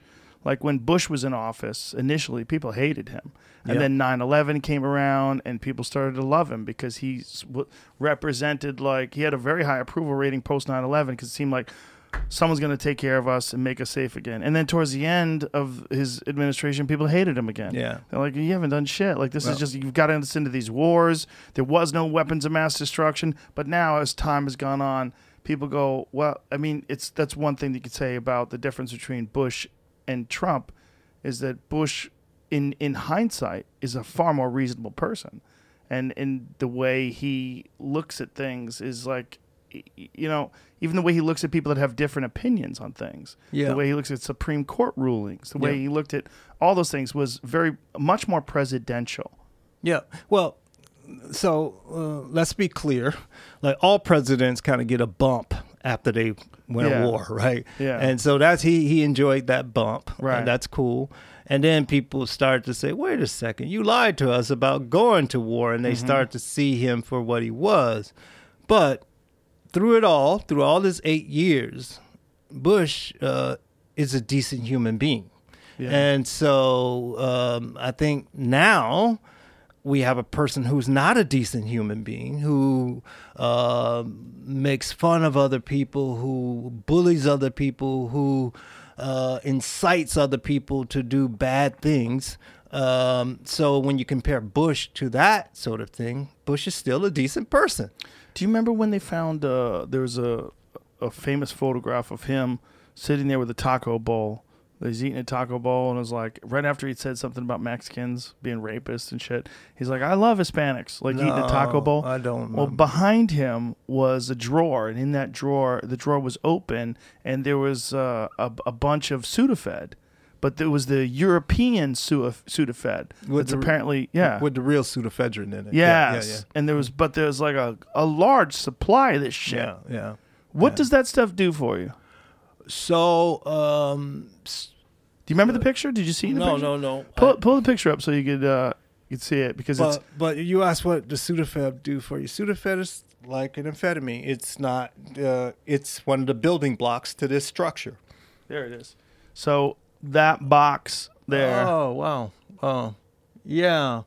Uh, again, uh, why would is, is that the real one? That's Uh, people did the math to figure out So that one there, that's not the real one. It doesn't have Sudafed. That one there have uh, phenylephrine in it. That's the replacement for Sudafed. So that has Tylenol, caffeine, and Sudafed replacement. That's what they said it's not the real one. Yeah, yeah. That that that. So so, so there was uh, incorrect speculation that it was the European version of it. Is that what it was? Because uh, I remember reading that people had speculated that it was the European version of it, which was more potent, and they were saying it's uh, su- Sudafed is pseudoephedrine, Yeah, right? that's right. And pseudoephedrine is from ephedrine, and ephedrine is like a building block to the amphetamine. So I don't know why Donald Trump would need that when he can just get prescribed amphetamines like other presidents and like our military. And so Yeah. I I suspect he does take a stimulant. I, sus- uh, I suspect they al- he also has a sedative to sleep at night and those sorts of things. Uh, and that would be reasonable. Um, yeah, I think um, that has always been the case, right? Yeah. I mean that was Doctor Feelgood back in the Kennedy days, right? Absolutely. Yeah. Absolutely. I mean, I know if I have that job, I, I better have a ample supply of substances. I mean, you, you have to. I mean, you have to be up Yeah. and you got to make sure you get sleep as well. Yeah, the up part is interesting because he's obviously not fit and he's 74 years old. And meanwhile, the guy got COVID. And then after COVID, he had all this energy and he's talking all this craziness on Twitter and law and order and all this. "Ah!" And but that is like, and that stimulant type of chatter, right? Yeah. Like many, many, many posts and tweets. He can go on the campaign trail and have be. all this energy. It could be, Joe. I, I you know, it, it certainly. I, as a president, I suspect he has a stimulant, and that that would be normal. Um, but you know, he probably has some cognitive stuff going on too, um, and um, he slurs sometimes. Yes. and to me, that says stroke or something uh, may have happened. Uh, I think the slur, it seemed to me more like he was coming down off of something or he was Mm. on some sort of sedative that he overprescribed or over overdosed. You know, you've seen that where he's like struggling a little bit. It seems like he's exhausted. No, that's not a sedative, man. That uh, I don't. I if you're really fucked up though, if like you take something and you're really kind of drowsy, but you're trying to keep it together for your speech, and God bless America, like you barely can get the words out because your mouth is failing you. Um, I, I don't know. I'm only speculating here. I, I, I don't don't really know, but um, That's how people talk when they're drunk. yeah. Um, but why would he be on a sedative when he's doing a talk? maybe he got all ramped up and wanted to calm himself down and maybe he's like on this constant up and down Could sort be, of could be. seesaw That's certainly possible. That's certainly possible. But I, I don't know. I thought maybe, given his physical condition, I thought maybe he might have had some minor sort of strokes or something going on. while he was having a speech and then no, no, no. Just No. that this is a this is something that has happened, Mm-hmm. and um, and it shows up every now and then. Just the blood flow to these certain regions, maybe uh, being obstructed or something. Uh, Really? Um, I assumed it was a substance thing. I don't But I know. don't know. And This behavior is just so strange, man. I, I think it's something else. I think it's, yeah, drugs be like, yo, don't blame us for that shit. I had a, an idea for a show. It was uh, kind of a joke, but uh, like called uh, "Ex Presidents on Mushrooms," where you just get ex presidents and you, you make them do like a mushroom ceremony, like a real like four to five gram dose. Do you know Rick Doblin? yes, yeah, I've had Rick on a few times. Oh, that's great, Yeah. man. Because Rick, this is what Rick thought too. Um, you know, like his, I think his undergraduate thesis was to get all these leaders, world leaders, on MDMA, though. Oh yeah. yeah, Well, he's done a lot of research with MDMA with Yeah. uh, with soldiers in particular to combat Yeah. PTSD. Yeah. yeah. He had Rick's the a same great, idea. Great man. He really is, and that's who I'm trying to be like, actually, because Rick is always uh, so forgiving and generous. Uh, Yeah. But I guess if I had a supply of MDMA, I'd be okay too. but That's the thing, right? It's like you can't get it, even if you're a proponent of it and you- you're a responsible user. And but meanwhile, I I've only had one MDMA experience. It was very positive. It was very positive. Uh, I You've it only had once. one MDMA experience. Yeah. Yeah. God damn, man. no, I'm just starting to feel badly for you. Uh, That's like a guy who's only been laid once. yeah, I got laid once. It was great. Yeah, yeah, Yeah. No, I've only had one. Yeah. Fuck, man, that's that's remarkable. No, I mean you're married too, you know, so it's Yeah. like it's a great thing to do with your With your partner. Oh my god, Yeah. yeah, Yeah, it should be something that you can just get, right? You know, especially like a pure form of it, so you know exactly what I got an getting. idea, man. You have an idea Yeah, we should take your show on the road, to where? Spain, Oh, somewhere illegal. Spain, uh, Colombia, Mm-hmm. um, and all of these places where they test the substances, and we'll do a tour of these And substances. do a tour of substances. Like Yeah. that's something we could do. We could do a different show, like a different kind of show. Like do a specific series yeah, because you know of you these things, just to experience things that I haven't experienced Yeah. before. Yeah. Yeah, because you know all of these people know you, and um, so it'll be a big, it'll be big fanfare. And Yeah. that you're doing it. But we should we should actually do that, Mm. man. Well, we could do that post pandemic once everything sort of lightens up. Yeah, I've done a lot of shows high, obviously. I've done a lot of shows drunk. I've done a couple shows on mushrooms. You know? and you were cool. You Yeah. afterwards, afterwards. I mean, you look at it and you be like, oh yeah, that's that's that's that's yeah, man. Me and Post Malone did one on mushrooms. That was fun. We were silly. But that was just, it just got really silly. It was one of those shows. It was very happy. It was a very happy show. But it was very, very silly. And, and how were the viewers? Were they like? Oh, yeah. We had a good time. Yeah, Yeah. yeah, yeah. I think we were honest about it on the show, too. I think we uh-huh. talked about Yeah, I think we if we do it, don't tell anybody that what we're on or that we're on anything, Oh, okay. and then you just see what people say. You, Yes. you know, you just because we want to see uh, if uh, they even notice. Right, like uh, maybe we could call the show "Guess What We're On." Yeah, and placebo might be. Uh, uh, placebo is a possibility. Sure, we could Yeah, do yeah, some yeah, shows straight. Yeah, yeah, Yeah, we'll do a tour of like s- six different places. Man, that would be great. It's not a bad idea, Yeah. and that that would go a long way to uh, alleviating misconceptions Yeah. or preconceived notions that people have about uh, what things do and what they don't do. Yeah, that'd be that would be a motherfucking community service. That really would be. It Yeah, would be in a way, right? Yeah. Um, Yeah. what do you think about Iboga and Ibogaine? Um. Because that's something that a lot of people turn yeah. to. Yeah. I. I. I um.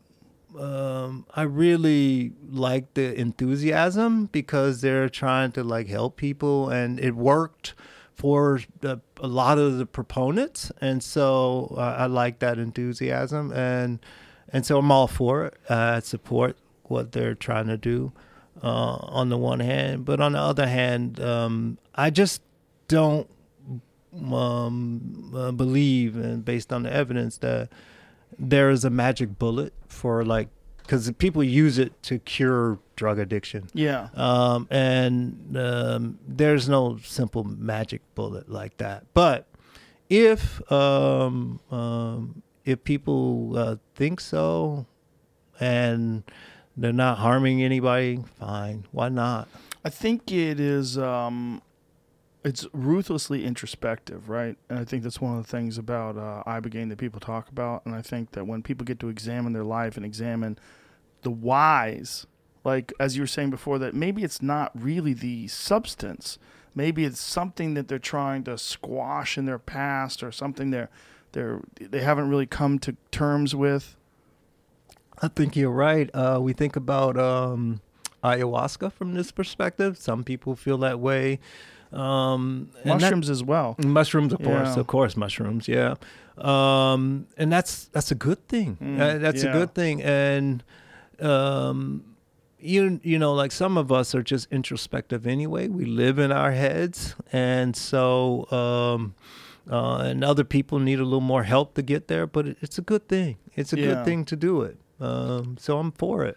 Yeah, I think that is uh, oftentimes the case with uh, people that I've talked to that have used mushrooms to quit things. Like I know people have used mushrooms and quit cigarettes, Yep. and where they smoked cigarettes their whole life, and then they did mushrooms once, and they're like, "What am I doing with my body?" And uh, and why am I so distracted that I'm, why am I distracting myself with this unhealthy stuff? And like, what is this about? This behavior pattern that I've sort of fallen into grips with. No, I, I, I mean, I know people who have done MDMA to stop using alcohol, you know, and that sort of thing. And it's Mm. Yeah. like, um, yeah, it helps people to have a different perspective. Um, uh, it helps them to see uh, sometimes the inferiority of the compound that they've been abusing. Um, Yeah. uh, I, I think it's all good, man. See, that's um, what I wanted to get to you about with uh, rehab centers, because like for for people that talk about drugs, m- much of the discussion is about people where the drugs get away from them, or they're they're they find themselves in a situation where they find themselves addicted to these drugs, and uh, it is rare that uh, we discuss the the real root cause psychologically uh, of what, what what's leading them into these self-destructive behavior That's right. patterns. That's right. And ibogaine seems to help that, but there's no ibogaine rehab centers in America. It's illegal here, unfortunately. Well, also the people now, the people who are proponents, um, they too are very important in this whole mix. Um, they wouldn't have cameras there doing that sort of stuff, and they are trying to understand and help people understand what's really going on in their life. So that's really important. The therapists, those therapists are really important um, or guides or whatever people call them, they're really important. Um, they can play a really important role. Uh, understanding that it's not just the drug that you are dealing with, there are some other deeper issues. And I think if people are starting from there, thinking about those deeper issues, then they have a chance. Uh, but too often, our sort of treatment centers, man, they're in it for the loot, for the money, and um, and one shoe fits all, and that's um, uh, I don't think that's very helpful for for, for many people. Yeah, and uh, it's just I don't. I've never been to rehab. I've never needed to go to rehab. But the people that I know that have been, they go. They it takes a long time. They're they're often there for months, and they come out, and many of them start using again. Yes, I- oh, you probably know wealthy people if it takes a long time, so we want to keep them there. So make sure that we milk their insurance. Is that what it is? Well, I mean, I did some training in Hazelden. You know Hazelden? No. it's like the treatment center. It's in Minnesota. Um, it's um, Betty Ford kind of ish. You heard of that? Yeah. Um, so uh, yeah, it's uh, you have these long treatment stays, and um, Can't let you go. Can't you might you- start using again, yeah, Carl. that's right. That's right. Uh, all of that sort You're of not stuff. ready to leave yet, Carl. Don't know if you should be hanging out with your friends anymore, particularly the ones who got a brain. They might be telling you what we're doing here, you know, that kind of thing. Um, Um, I What's the science behind it? Like, I'm sure you've examined this. Like, so what are they w- w- when when you go to a rehab center? What does it take to run a rehabilitation center? Like, how much knowledge do you have to have about these drugs and what to do and how to get someone clean? That's a damn good question. So typically, they may have a psychiatrist or psychologist who are trained in substance use disorders, um, and then the staff um, they don't have much training typically. Um, and our training uh, in substance use disorder at the medical, uh, like physicians and psychologists, uh, that training is not very good. Um, and so, when you say not very good, in what way? um, uh, for example, we are not really trained to think about uh, if somebody is, is smoking crack and they have a crack addiction. So we focus a lot on crack, as opposed to like, um, oh, this guy is from somewhere Ohio where they lost all of their jobs and his wife left him and his children no longer speaks to him. Um, um, so it's like crack is not the problem but we're getting paid because you have a crack use disorder uh, and so it has to be the problem um, and and and my specialty is looking at crack not looking at employment and what employment does to um, a male in modern American society who had been accustomed to being the number one breadwinner in his home. None of that is in the training Right. of, of these people who are providing therapy.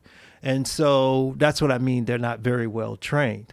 Uh, be- They're only s- focusing on the substance. that's it, because that's all we're trained about. If you ask them, like, uh, what does dopamine, I mean, what does cocaine do to dopamine? Oh, they can tell you that inside out, you know, but um, what about, what kind of, what the, what are the impacts of uh, a white male in his mid 40s uh, losing his job that paid $150,000 and now the best job he can get pays about $12 an hour.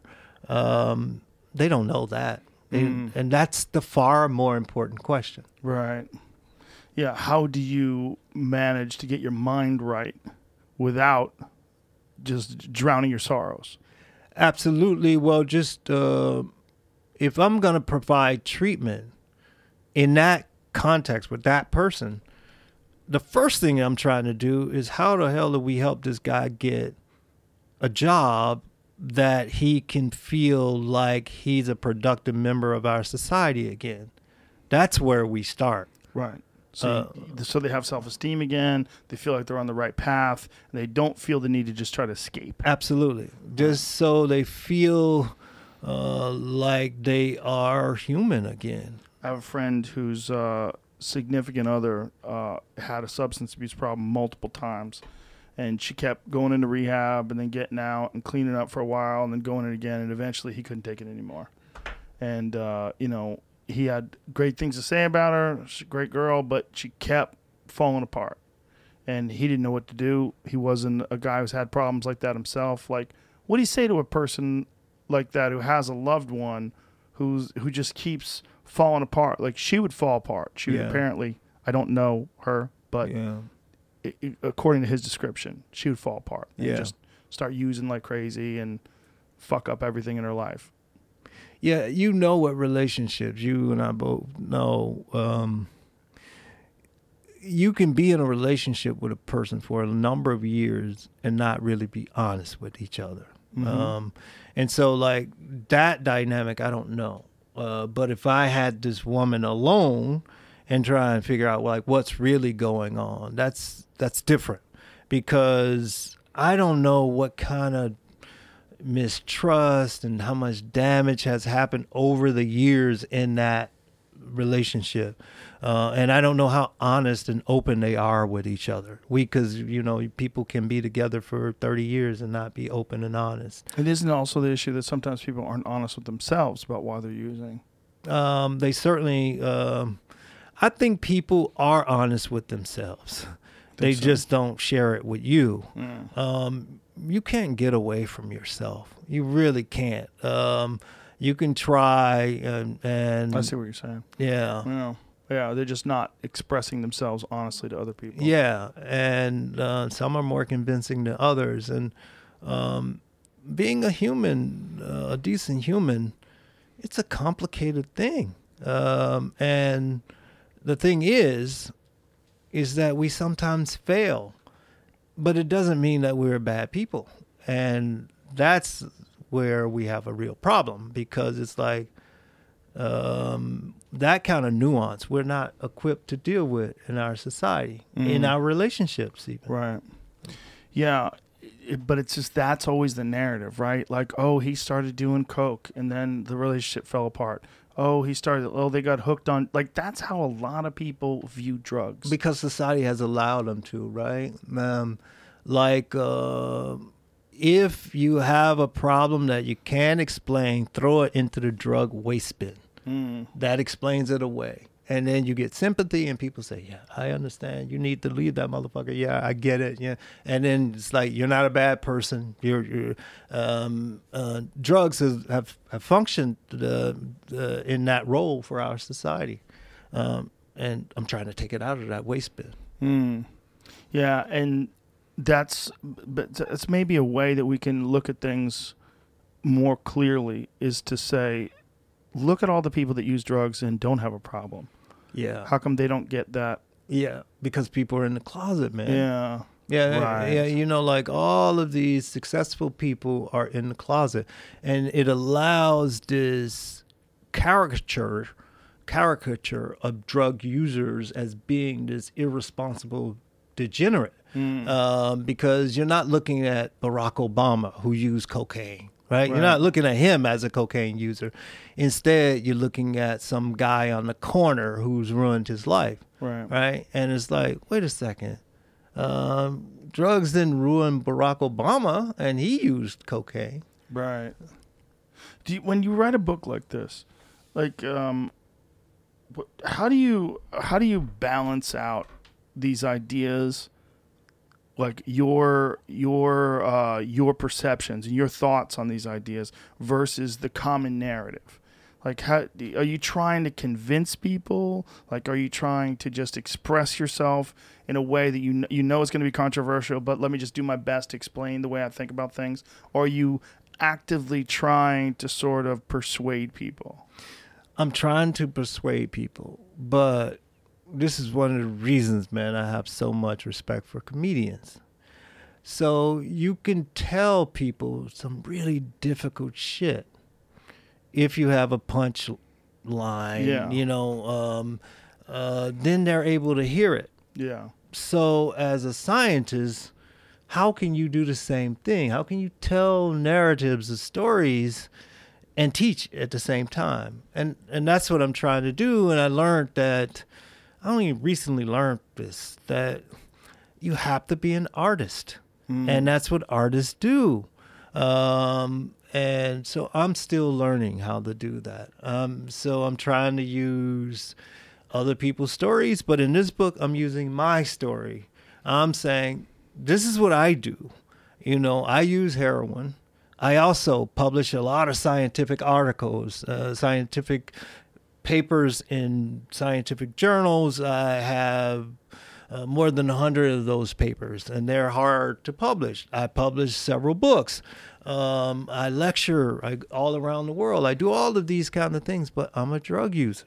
So I'm trying to use my own stories to show people that what you've been told about drugs is wrong and what you think of a drug user, the image of a drug user that you have is wrong. The typical drug user look like looks like me, except they're white, but they look like me. Um, uh, and so if we if I can do that with my book, I hope um, I hope uh, uh, it goes a long way in changing people's views. Do you feel like in academia you're on your own? Like, is are there other people like you that are out there that are so bold and open about it, like so completely uh, out of the closet, as it were? No, in academia, nobody's out of the closet. Isn't that weird? um, academia is a weird ass place. I don't know if you know it very well, but it's a weird place. Um, you know, um, I don't feel at home at ac- in in academia in some areas, but in other areas I do. I mean, I love like getting high and reading, you know, or or, or that's what I do, or uh, going through the literature in 1897 to find out what they were saying about this. This is what I. So in, in terms of academia, I feel at home because there are a lot of people like that in academia. And when you say getting high, like what do you get high on when you do that? Oh, uh, certainly amphetamines, or if I want to do heroin too, I can do that, or, or just anything. Um, if I'm alone and uh, and and I um, I have all these ideas racing, and so I have to go back and read things that other people said. Uh, to see uh, uh, if uh, somebody else was saying it. And typically somebody else was saying it, uh, and it's not an original thought. But it's nice to know who said it and who was who published it. Uh, so in academia, I I feel very much at home there. But uh, being in my skin and being who I am out front about these things and being direct, I don't feel at home in academia.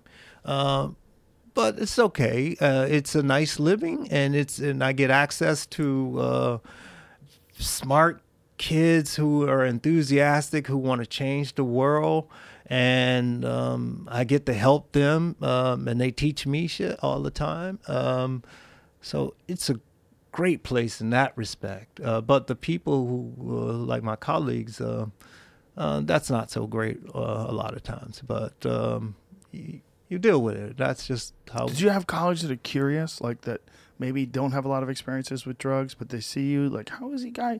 How's this guy keeping it together? Maybe I do have a mis- misconceived idea about what drugs do to people, and did you, you get them like dancing around the idea? Like Anderson Cooper's asking you about MDMA. Do you have other uh, Oh, colleagues yeah. that are pulling you aside, like, say, Carl, Yeah, it's a lot, lot more trying a little bit of cocaine? No, they don't say Say, that. That re- they don't add. They don't. They're not that direct, but they are beating around the bush to try and figure out uh, what's what.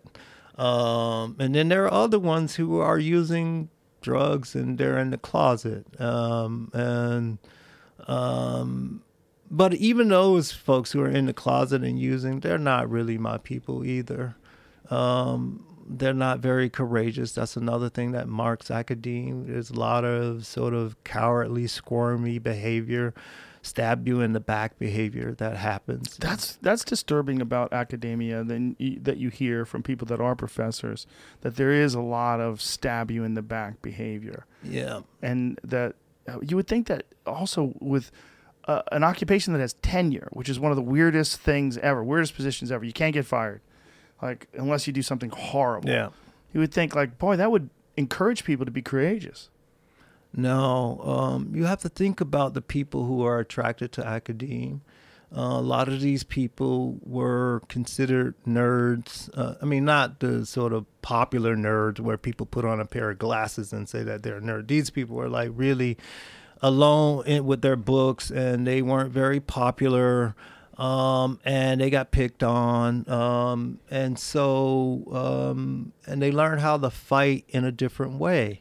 They learn how to fight with their words or with some other sort of clever, indirect method that couldn't be identified with them. So their foot, their fingerprints are not on it, and so um, you know all of this. Uh, uh, so it's kind, it's what you would expect. Uh, It is, it's how they fight. Um, uh, it's not like like I'm accustomed to having grown up in the hoods. Like if you have a beef, you deal with it straight on. You know, you get in a fight and then it's settled. You lose sometimes, you win sometimes, but it's settled and it's the beef is over. Whereas at academe, you don't even know sometimes that people have a beef with you, and next thing you know, you know you're not getting this or you're having this taken away, and you don't you don't even know what was what what happened. Um, so it is what it is, you know. We, That's one of the really unfortunate aspects about not being socially accepted when you're younger. Is that for a lot of those guys, it kind of sticks in their craw. Yeah, that's right. That's that's the thing that's really harmful. Where it's like, yeah, you were abused. I mean, people picked on you as a child. That that was wrong, but you can't undo it by doing it to somebody else. Yes, that is a problem. And that's one of the things that I find most distasteful about social media. I see some people that I know personally on social media, and I know that they did not have a good social upbringing. I know that they were picked on. I know that they were abused, and uh, even comedians. And then I see them being mean and shitty and piling on and acting like bullies Yeah. and just diving. I'm saying the most ruthless shit about people, oh. and I know that they're doing it because someone did it to them, Yeah. and they still feel like they haven't they haven't balanced their account, Yep. as it were. You know, in Yeah. terms of like what the world did to them versus what they want to do to the people that they think represent what the world did to them. No, absolutely, and, and that's the thing that I find abhorrent as well. And um, we have a lot of that in academia. Um, and uh, I was recently the chair of my department, and uh, one of the reasons I took the job was so that I could maybe shape the uh, environment and um, shape the ethos. Uh, boy, was I wrong. they kicked my ass. I mean, just straight up. You know, it's like uh, um, they were just a lot more sophisticated than me in in that game. They were a lot more sophisticated. Well, you weren't trying to play the game at all. You were just being yourself, right? Yeah, and I was. I thought, you know, I had good motives. I thought that I was a good guy, all that sort of thing. No, but they they kicked my ass. What was it about? What, what were the conflicts? um, you know, trying to hire people, for example, uh, trying to make our university more diverse, racially diverse. I mean, we're in Harlem. Columbia's in Harlem. Uh, we have four percent black faculty in Harlem, Harlem Black USA. Um, so just trying to bring in, for example, more black faculty um, and everybody's on board with this uh, publicly. Everybody's on your side, you know. And then you want to bring in people who are senior and independent, and they will they have minds of their own, and then they they they don't won't necessarily do what I want them to do because they can think for themselves. That's a no no. That is a no no. No, you you bring in people who are gonna play along and um, who will keep the status quo. And um, anyway, I, I I thought I was doing what what people wanted because they said that's what they wanted, and um, but again, that's my own stupidity. You know, that was, that was that's on me. That's really on me. Um, but So it's the social game. The social game was uh, confusing to you because you come from a different place in terms of like that's not how you approach people. You're yeah, not. Yeah. you know, I think about just an example about what happened in the country with the insurrection and Trump um, egging the people on. So when I think about that in terms of academia, the people in academia, like people say Trump is like a gangster. It's like, no, he's not. The people in academia are like gangsters because they do shit like that. They have their, these people do these horrible acts and their fingerprints are nowhere on it.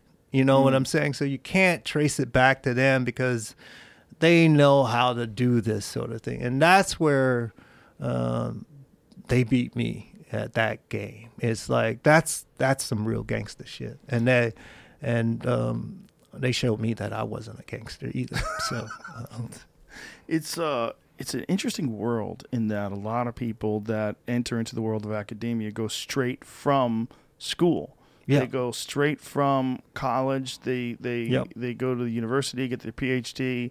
They are they're already involved in working in the school, and then their ultimate goal is to transition from being a student to being a teacher, without any world experience, that's right. without ever escaping the bubble of academia. It's, it's a weird place. That's a great. That's an astute observation, man. Because if we think about just what I do as a drug scientist, right? That's what I did. Here it is. I go and study to get a PhD in drugs. I got my PhD in '96, and I thought I was going to like solve the crack crises or whatever. Um, um, the only world experience I had was I did four years in the military, and again, I was only 17 to 21. Not really any world experience because I had the cocoon of, the military protecting me. So no real world experience. Um, and um, now I'm this like big drug researcher and no real world experience about how these things work in the real world, but I'm considered an expert. And I published all of these papers and I've done this sort of stuff uh, in terms of the scientific community. And then it took me, I, I didn't realize I really didn't know anything about drugs until after I was 40 years old although I had already had pu- I had already published dozens of papers, gotten multi-million dollar grants, other types of awards, and I'm considered this expert. But like you said, we go from college basically into the academy, and you now you're the scientist or whatever. No, really, no world experience. That's what we have in our sort of uh, cadre of experts in in many of our sort of spaces, certainly in the world of, of drug addiction. Yeah, it seems to be a prerequisite. Like I, I would, I just would think I would like in a perfect world for people that are telling me about whatever it is. Like I have a joke where I say the the people that hate marijuana the most need it the most. Yeah, and it's it's really true. I mean that it is. Uh, there's uh, a lot of experts that really don't understand the effects. Absolutely. Like, if they did, they would go like, "What? Like, what do you think happens?" Exactly. This what I want to say to people: What do you think happens when people smoke pot? You think it just like, do, do you think it makes you crazy? What do you think? It ruins your life. Why do you think so many people enjoy it then? Like, what is, exactly. what is going on? And they they can talk about it from a pharmacological perspective, from a, a biophysical perspective, but, but they really don't have real world experience. Right no an experiential uh, uh, yeah. sort of perspective. You're absolutely right. Uh, one of the things that happened to me um, as a result of like traveling all over the world is that I met this schizophrenia researcher. Um, his name is Paul Fletcher. He's at Cambridge, um, and he wanted to experience like schizophrenia. He's treating these people, and he wanted to really know because of this critique that you just laid yeah. out. And um, he's the only person who I know in that area who's done this. You know, so he he did like ketamine to try and reproduce the experience because he heard that that was like reproducing the would reproduce the experience of course, it doesn't, uh, but this is what people have said. Our animal models use ketamine for that reason, but it doesn't. Uh, but he was curious enough to try to figure out what schizophrenic people who are diagnosed with schizophrenia, he tried to figure out what they were experiencing. Um, I don't know if he figured that out uh, from this sort of experiential perspective, but what I do know is that if I ever had a relative who had schizophrenia, I would send him to Paul Fletcher um, because his perspective on it, uh, I it really respects the person who has this diagnosis, and uh, it offers them the greatest amount of hope that I have seen in that area, and it would be good if other scientists in these areas drugs, whatever it is, would also seek to try to figure out the experience that their pa- their patients mm. are going through. Yeah, it'd be almost like learning martial arts without ever sparring. Yeah, yeah, yeah, or coach, yeah. coaching basketball without yeah. really without ever playing. Yeah, under, yeah, under pressure. Do you? Is there anything that mimics schizophrenia that that that someone is there like a commonly thought of substance that mimics schizophrenia?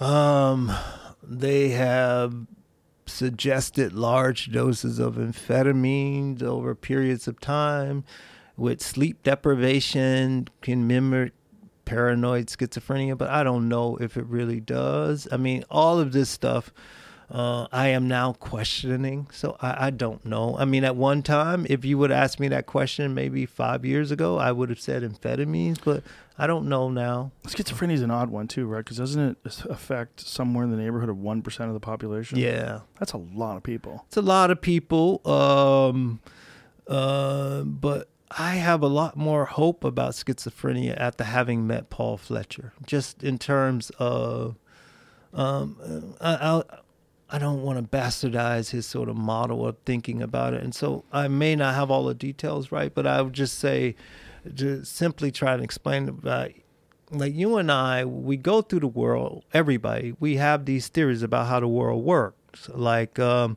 like you smile, I have a theory about what that means, right? And so, uh, oh, Joe likes me, or he's happy today, whatever. And then I'm right because you tell me that, whatever. Somebody who's diagnosed with schizophrenia, they also have these models that they're testing out, and so uh, their model might be like uh, you when you smile, they think that you're angry or whatever, uh, and Or you're plotting against them. Yes, and, and their model is just wrong. I mean, it's just like they're just getting, they just have, uh, they're bumping, uh, bumping up against uh, these wrong answers, and then when they get they get more wrong answers, it's even it, it causes even more stress, hmm. and that's very anxiety provoking. And then all of that is playing into this. It's like first of all, your models are off, and now you're just getting this increased anxiety. And so I think that's how his model sees it. So that that means that it's okay as long as we let people understand that don't worry if your model is getting it wrong. Um, it doesn't mean that that something's wrong with you. It could be um, maybe we are get we have it wrong in our society, and you have you might have a better way of thinking about this. So it's like as opposed to it being one way, there might be multiple ways of thinking about these these solving these problems that humans solve throughout their day. Um, and that's how uh, i think that's how he thinks of it. Um, and it's a it's a it's a model of hope for me because um, you lessen the anxiety among the patients. And many of the much of the problems deals with this anxiety of people telling them that they're incompetent. And you know how that is how that feels. As an adult somebody telling you that you're incompetent it's like how can you tell me i'm, co- I'm, I'm incompetent So it exacerbates whatever problems that they might initially have. It makes them far worse. exactly Yeah, there's also a thing that seems to have. I've only known a few people that are schizophrenic, but it's it's a disturbing thing when they think that everybody's against them, and they feel like they're on their own. But by virtue of everyone being against them, they feel they feel isolated. yes And then they're whatever paranoia they have, it's like throwing dry uh, sticks on it. It just rages into a fire. And it, it gets even worse because they think that people are plotting against them and everyone's against them and they don't have anybody comforting them. yes And we need that. We all need that. absolutely You know, and uh, I just think particularly people with like a slippery version of reality probably need that more than most. Yeah, when you say reality, mm, it might be multiple realities, and that's the thing that we need people Yeah. to understand, or that it's like it's okay. Um, uh, it might be your reality just might be different from theirs, Yeah. but not to the point where. Uh, you have a different reality and that you're allowed to abuse people. Not so. I, I want to be clear because I know there are some people out here saying something about alternative facts. Not, I don't mean it like where you manipulate people. I mean it for people who are struggling, uh, like these people with schizophrenia, um, just to help lessen their anxiety. Yeah. So, with in terms of marijuana, particularly like high doses of marijuana, um, particularly edible marijuana, could really seriously exacerbate someone who Oh, has who's kind of hanging on barely anyway, and then boom, you eat an edible, Absolutely. and you're fucked. So, someone like Alex would say that person's schizophrenia was brought on by marijuana, whereas. I think you and I would probably agree they were more likely inclined towards schizophrenia anyway, and the high dose of marijuana pushed them over the. And then you know every Well, all all the evidence says what you just said. I mean, so when you look at the evidence where people have done all of these studies, um, folks who didn't have these predispositions, Um, the marijuana didn't, uh, doesn't cause people to be schizophrenic or have a psychotic disorder. Right. Uh, but it certainly can precipitate um, or exacerbate um, um, um, psychosis in people who are predisp- predis- predisposed. So what I was going to get to was, do you think that maybe for people that have this predisposition towards schizophrenia, they should probably avoid psychoactive substances or avoid something that radically perturbs their version of reality? They probably should avoid cannabis, right? Um, I don't want to say avoid everything because, um, mm, Is there anything? This yeah, I mean, so like, that they could um, maybe use that maybe would help them. Yeah, so like, I spent a little time working in a, in a heroin clinic in Geneva. And so they give out heroin to these patients twice a day. How do they give every it to them? Intravenous or oral, however the patient wants it. Uh, but a lot of intravenous heroin users. Um, and it's all, you know, sanitized setting, hospital setting, or clinic setting, twice a day. Many of these people um, have psychotic disorders, like diagnosed with uh, schizophrenia, and heroin helps. Many Calms of, them. Yeah, with many of these symptoms, and they feel better. Um, even more so in some cases than the antipsychotic. Uh, Really? yeah, I talk about this in the new book, in fact. But yeah, this is uh, so I don't want to have this blanket statement that they should avoid psychoactive substances because some might actually be helpful. Um, and um, some other people have tried other drugs. Um, one uh, psychiatrist in the Netherlands uh, gave his patients amphetamines, and he swears that it works. Um, but that has to be um, uh, researched out. But um we'll see. But I, I know cannabis for sure. Uh, I I wouldn't do that one. You wouldn't do cannabis and perhaps maybe not high levels of amphetamines as well either, right? Because I, I don't know. You don't know? You know? know, I, I will. I would have to um, um, slowly titrate and see whether or not it worked, or whether or not people felt better. so this really sort of highlights the need uh, for uh, not just like long-term study of, of drugs and drug use, but also a place where someone can go where they can uh, get real expert advice Yeah, and maybe even a, a real source, a pure source of these drugs. And if that happened, do you think that the world would have just a totally different understanding of what drugs are and do and what their potentials are? Yes, I do. Uh, I think a lot of people around the world have a different understanding Outside of the United States. outside of the United Yeah. States. It's just that we have such a big microphone yeah. that we influence a lot of countries um, and their perspectives and their education of their physicians and psychiatrists. Um, and so, um, but that's what I'm trying to do. I'm trying to change it. I'm trying to open up minds in my field and abroad. Um, another problem with things being illegal is that it props up organized crime. Right. Yeah. And this is a, a giant problem with the fact that, look, that's what they had in Prohibition. It propped up the mob. I mean, that's really what brought up the mafia is the fact Yeah. that they made so much money off of selling booze. Yeah. And now we're dealing with a situation where it's really just organized crime that's bringing these drugs into the country. Yep, yep. Um, so um, I have a friend who was a big time uh, dealer um, back in the seventies and the eighties, and so he talks a lot about how the dealers had this sort of pride in their products. And then when the sort of real gangsters got in the field, they didn't really care about the quality of their product. They just wanted to move weight like a Walmart. They just like cheap products. You know, the quality doesn't really matter. Just move product. Um, and so, for me, that's the bigger concern. That when the big guys get involved in this sort of field, um, the quality goes down. and that means that the consumer is getting is being put at greater risk. I don't mind people making money illegally. That's fine. I mean, you do what you do to uh, take care of your family, especially if you're making people happy with your product. If you're if you have some pride in the quality, that's fine. Um, so I'm not upset per se that we have these cartels uh, controlling the market. I'm more upset that they don't care about the quality. I, I get it. It's just, it's a funny perspective. You know, all these the problem with these cartels not the violence and the murder and all the money and the, the fucking narco songs while they're holding gold plated AK 47s.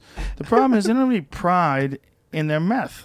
Well, Joe, you know you said it like that. Well, but you you know uh, the violence and the crime goes away when you take away the intensity of the law enforcement. Yes. all that Yes. goes away. Yeah, it does. And so we are the cause of the violence, Uh, and, so like We certainly are in yeah. regards to Mexico. yeah, right? yeah. It's it's it's us, the folks who are saying more law enforcement, more law enforcement. All you're doing is putting law enforcement at risk and also other people at risk.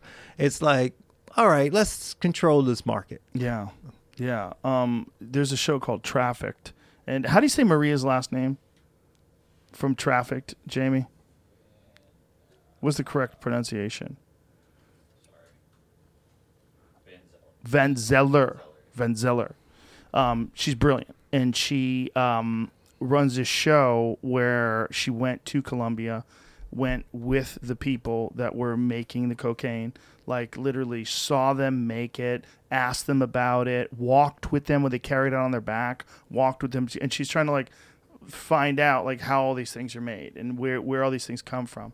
And when you, you see it from the source and you see like the dangers these people have to go through in order to get this stuff to America and you, you realize like how everything's being made and that all of this is just because it's illegal in the United States. Yeah. All of it. All of it. yeah. And if it was legal in the United States, there would be a legitimate business running it. They would have standards and unions. Yep. It would be just like a Budweiser Yep. plant. Remember Laverne and Shirley used to work at the. Milwaukee Shotz plant. Brewery. yep, yep, yep, yeah, yep, I mean that was a drug den. Trust were- me, I, I know. Yep, they were making absolutely. drugs, but it was so wholesome and American. That's right. So normal. Look at them That's there, right. just making a little beer. No big deal.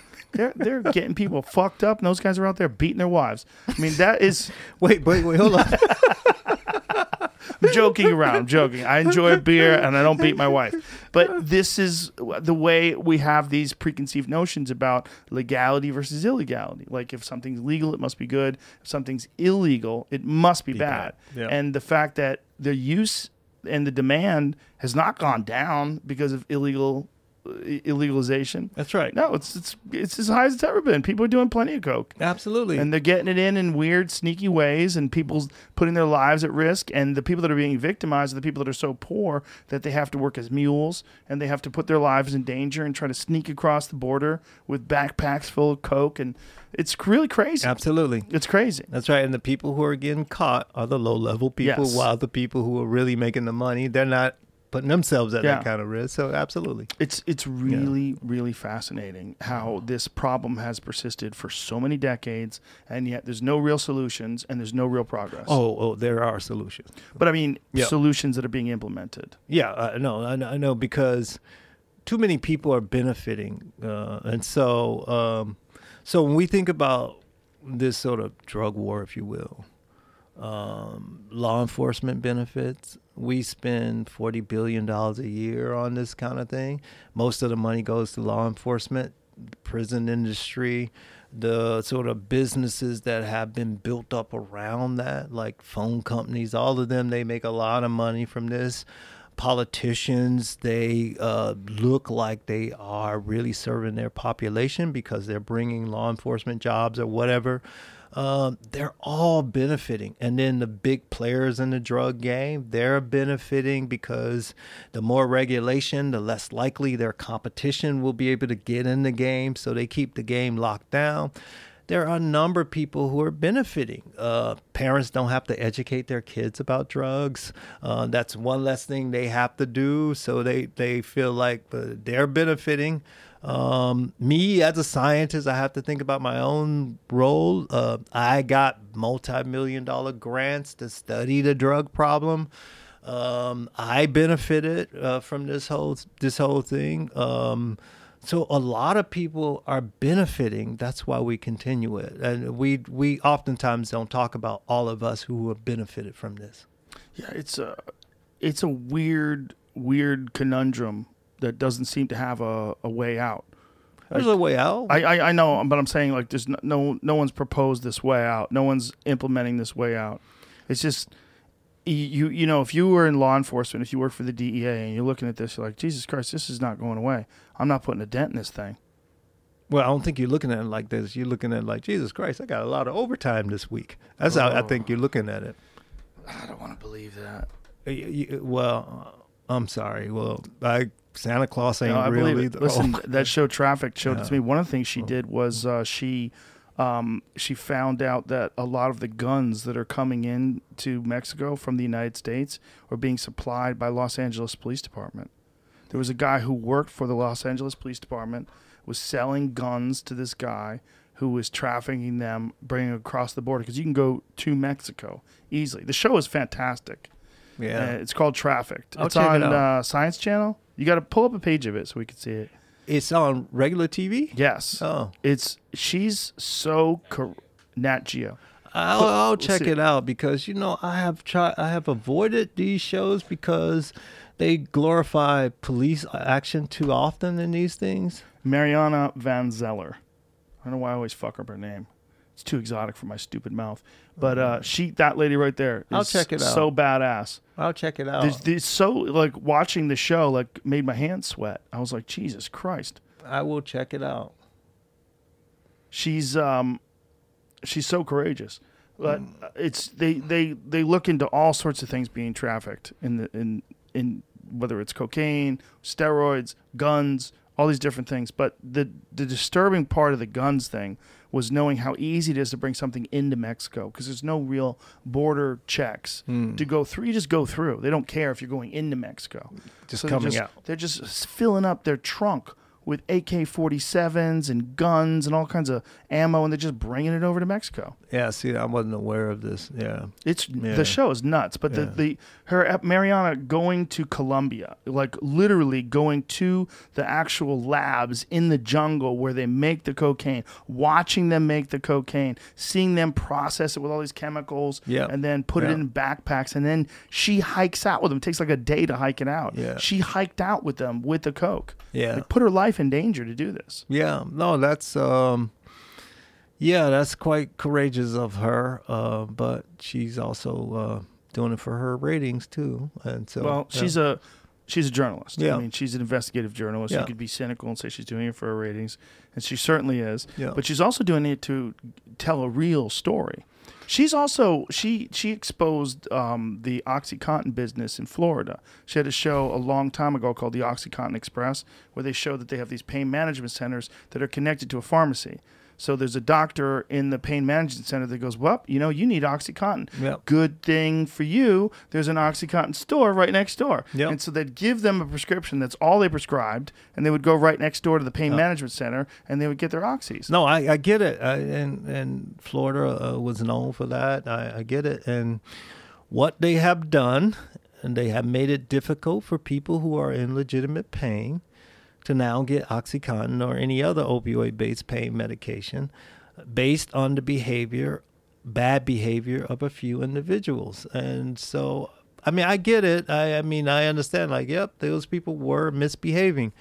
Uh, my concern is that um, now they have ruined it for all of these people who are in legitimate pain um, based on this sort of extreme outlier. That so that's just uh, um, that that worries me. But I will check it out. I'll check. out I understand what you're saying. Yeah, there was uh, a problem getting pills in uh, Massachusetts, and a lot of people were turning to straight heroin, what they thought was straight heroin, but a lot of the heroin one was uh, cut with fentanyl. Yeah. That that seems to be a real problem. Yeah, right? that's a real problem. I mean, I worry about the heroin supply in the United States for that reason. Like in New York, it's almost impossible to get heroin without fentanyl these days. Really? Yeah. So um, Is it because it's cheaper? Is that what it is? yeah, it's um, you know think about the bulk of bringing cannabis into the country versus bringing cocaine. You know, uh, the same sort of thing. You got now you don't have to you have as much product, and it's a lot more potent. So Yeah. that's just uh, it's easier for the traffickers to do. Uh, Has any politician ever brought you in for a legitimate discussion about the potential methods that they could legalize these drugs? I have not really talked to any politicians about drugs in the United States, but in Brazil and other countries, absolutely. But But what do they say when you tell them that things should be legal?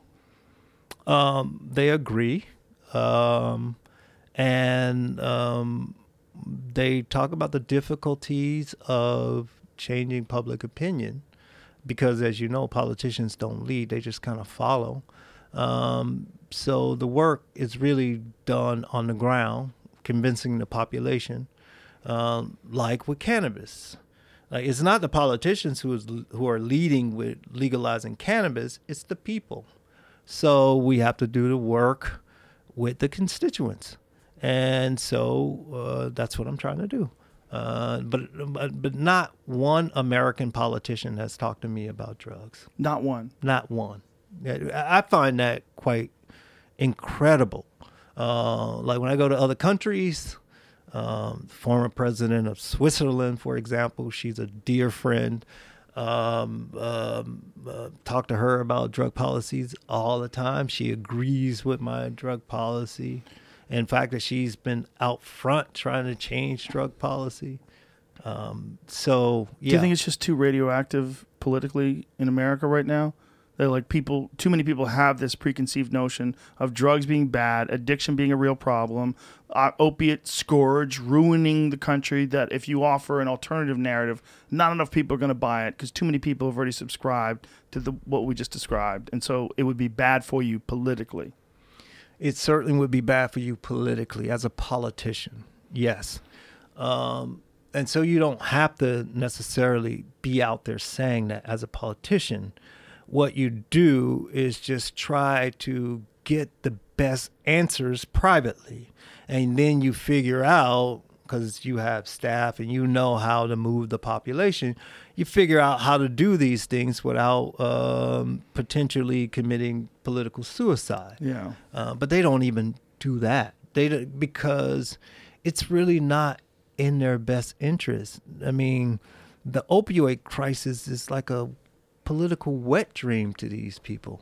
Um, Because they- they, can offer solutions, they Oh. can talk about it Right. with earnesty. right, right, right. They really care. Right. Yeah, we have to do something. That's I'm here to help. That's right. And then they don't have to talk about the fact that the all those factories that left Ohio, those factories that left Maine, those factories that left West Virginia. They don't have to talk about that. Right. They can talk about the opioids. Absolutely. Yeah. And that's the real problem. All of those factories that left.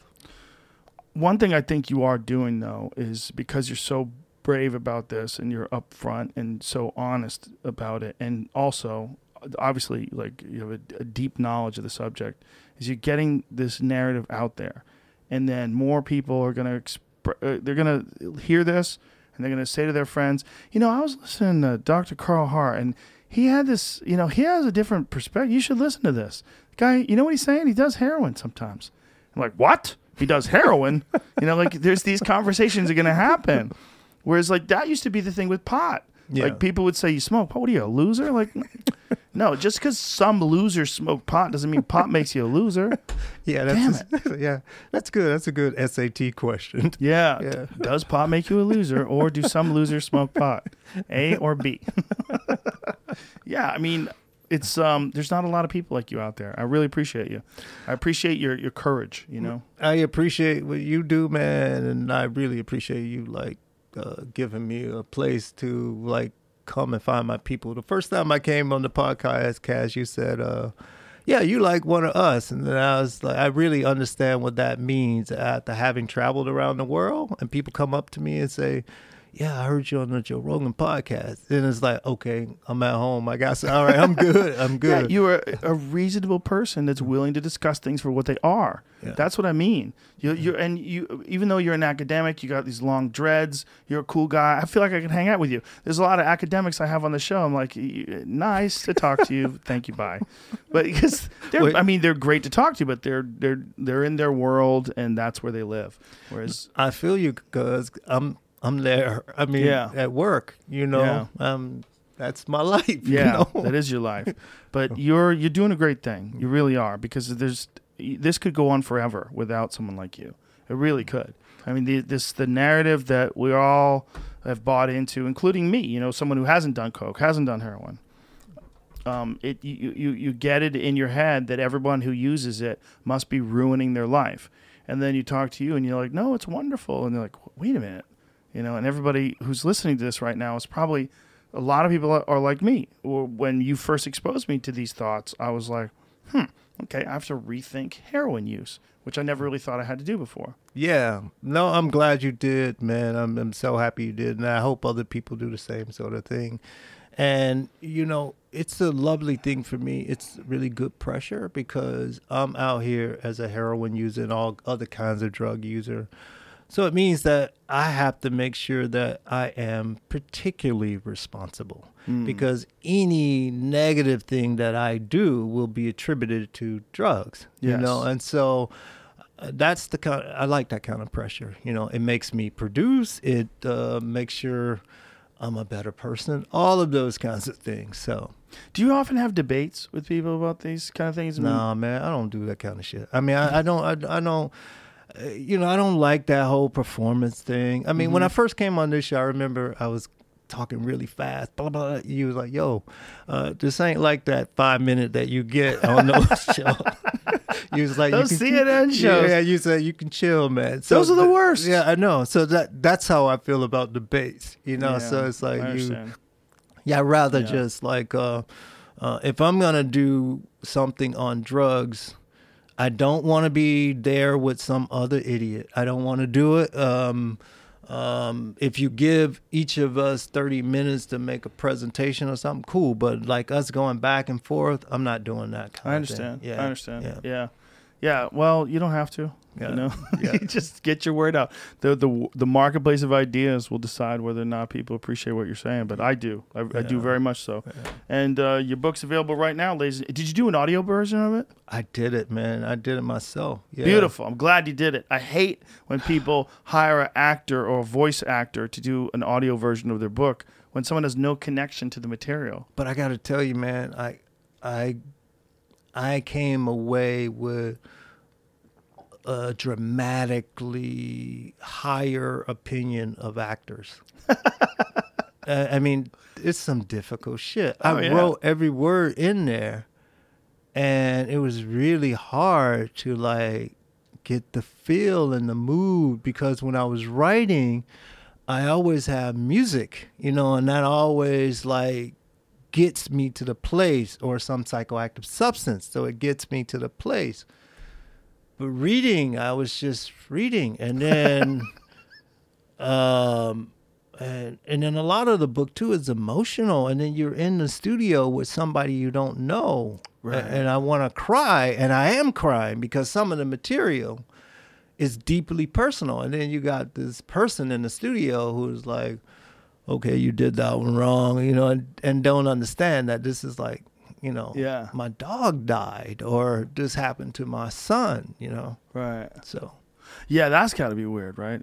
Some some producer guy. Carl, can we do that one again, please? yeah yeah it's like Carl, you went off script a little bit. you mispronounce some word, which I do, and it's like also I try to have a little flavor in my voice. It's like, oh, I'm sorry, you didn't say that word right or whatever. It's like, well, that's Yeah. how I pronounce it.